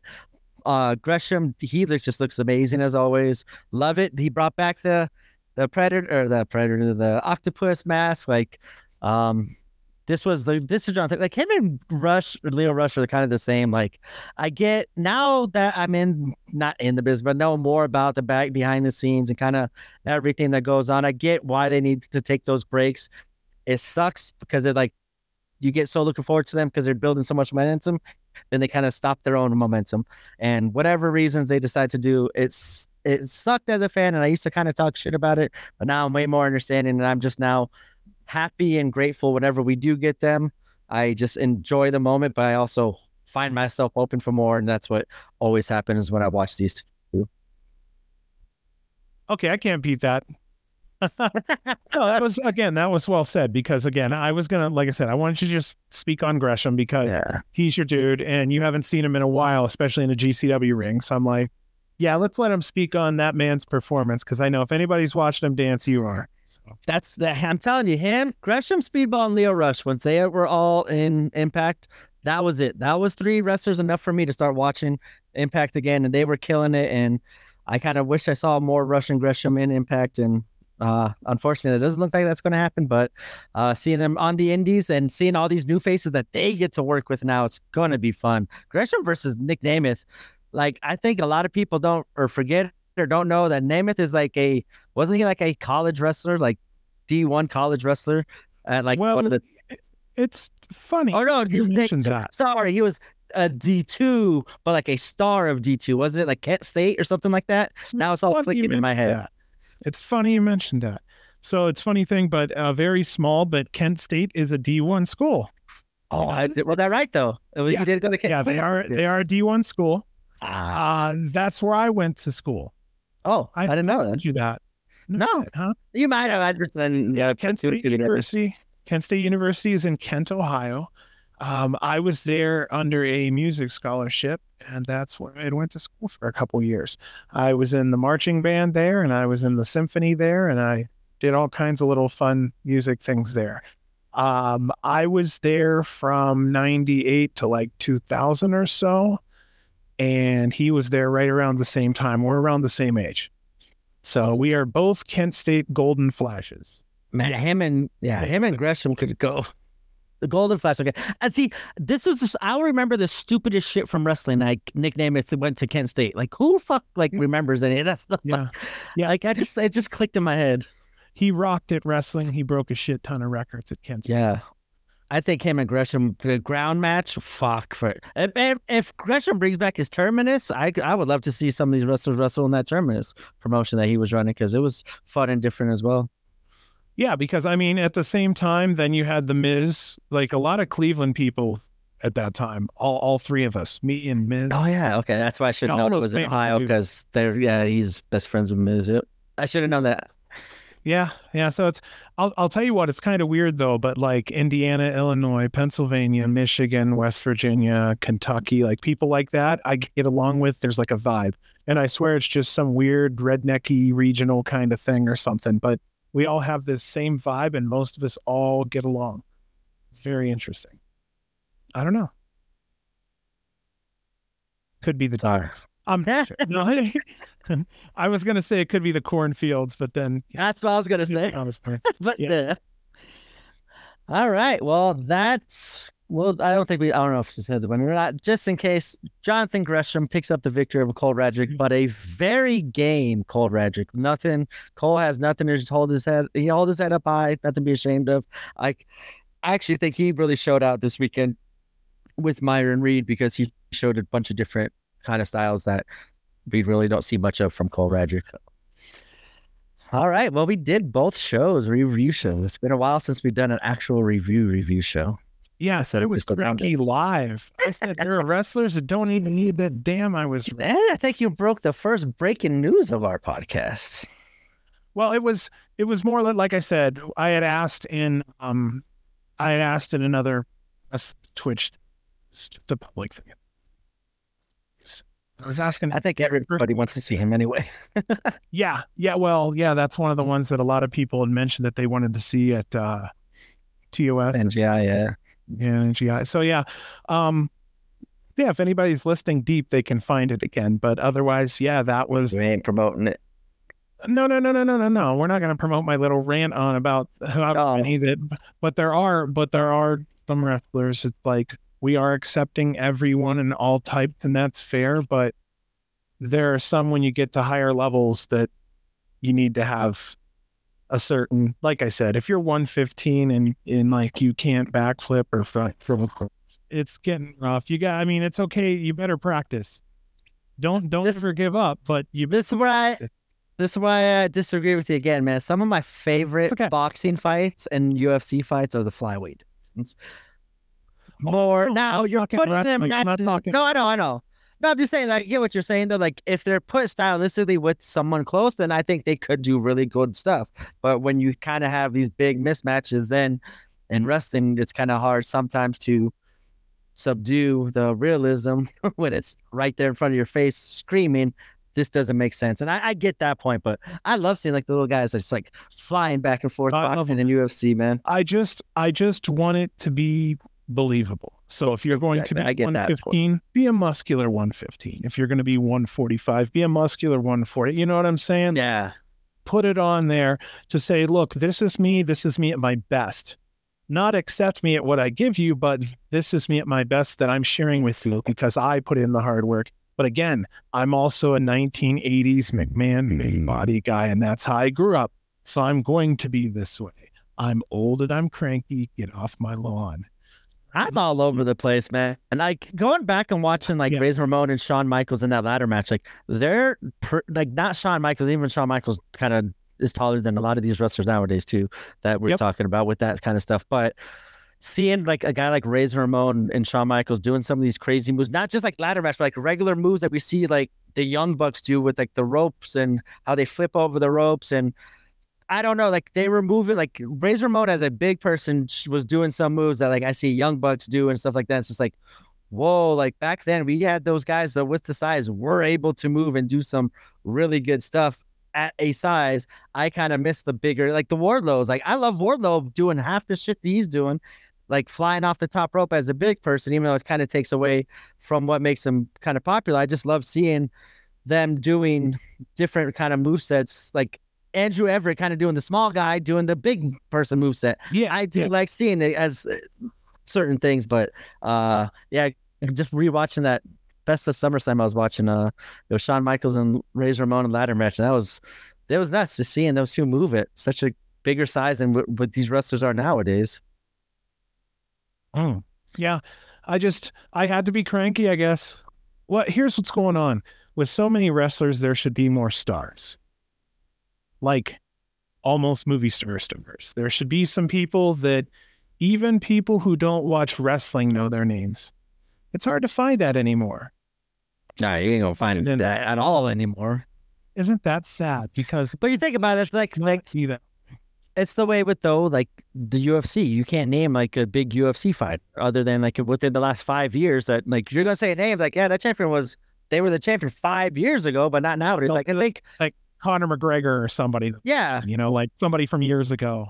I think combat sports with the day and especially as many ways to and promotions and there are now it's like wrestling and all the leagues like there's so much there where no like the mainstream they can't name who's the top person and like that's crazy. Back in the day you knew like the top 10 boxers. Everybody someone off the street would name you the top, world's top ranked 10 boxers because it was more mainstream. I think it just combat sports in general just be and i think this kind of goes with the pc and like all the stuff nowadays with the violence or moving it away from mainstream. I think that's what is hurting these right uh, big names that we consider big names in wrestling to be household names but i think that's where tv shows like uh the Miz and Mrs. or Total Divas or now what I saw the other day they're gonna do one with uh Montez Ford and Bianca Belair like I, I think that's gonna be great for those two because now those two are gonna be household names with a lot of different people that never knew their names before and that don't watch wrestling but now they're just now expose themselves to millions of fans I, I think that's when it's kind of good for those wrestlers to get that kind of a promotion for me, when it comes to combat sports, pro wrestling, the two things that have hurt them the most in the last 30 years have been the steroid scandal and CTE.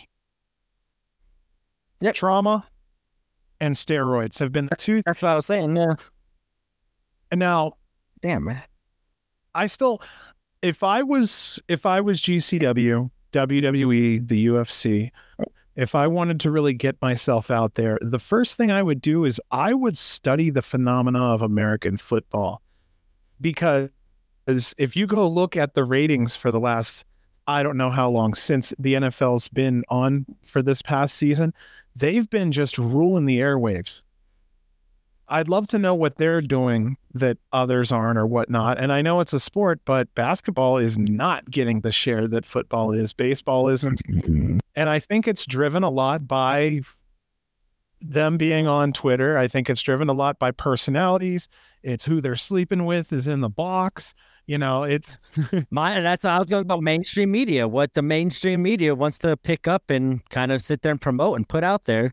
And football, as you said, all those things you just said were exactly like they got controlled violence where hey, you're gonna get some crazy hits that you're gonna see, but you're not not gonna see all the unnecessary stuff that happens in football, broken legs, concussions, but that shit's still happening. We're not going to put it out there for people to see. So people are, do you ever be like, I hear on like radios, like radio shows, when people are calling and watching a show, like, I just watched a football and like within 30 minutes, there was five like injury breaks and these fans are brand new watching football they're like wait a minute like all these injuries happen is this really unsafe and blah blah blah and like i don't know I, I i just as you said i think it's what wants to be promoted is out there is out there and what's they don't want to is what they're not going to and that's what they can control and i think wrestling along with that combat sports and as you said like or with the combat sports and what you said with cte the injuries and all the, steroids they want to move away from the negative and they're not going to sit there and promote it and wrestling that's all that is is cte and steroids they're not going to be promoted at all. They're not even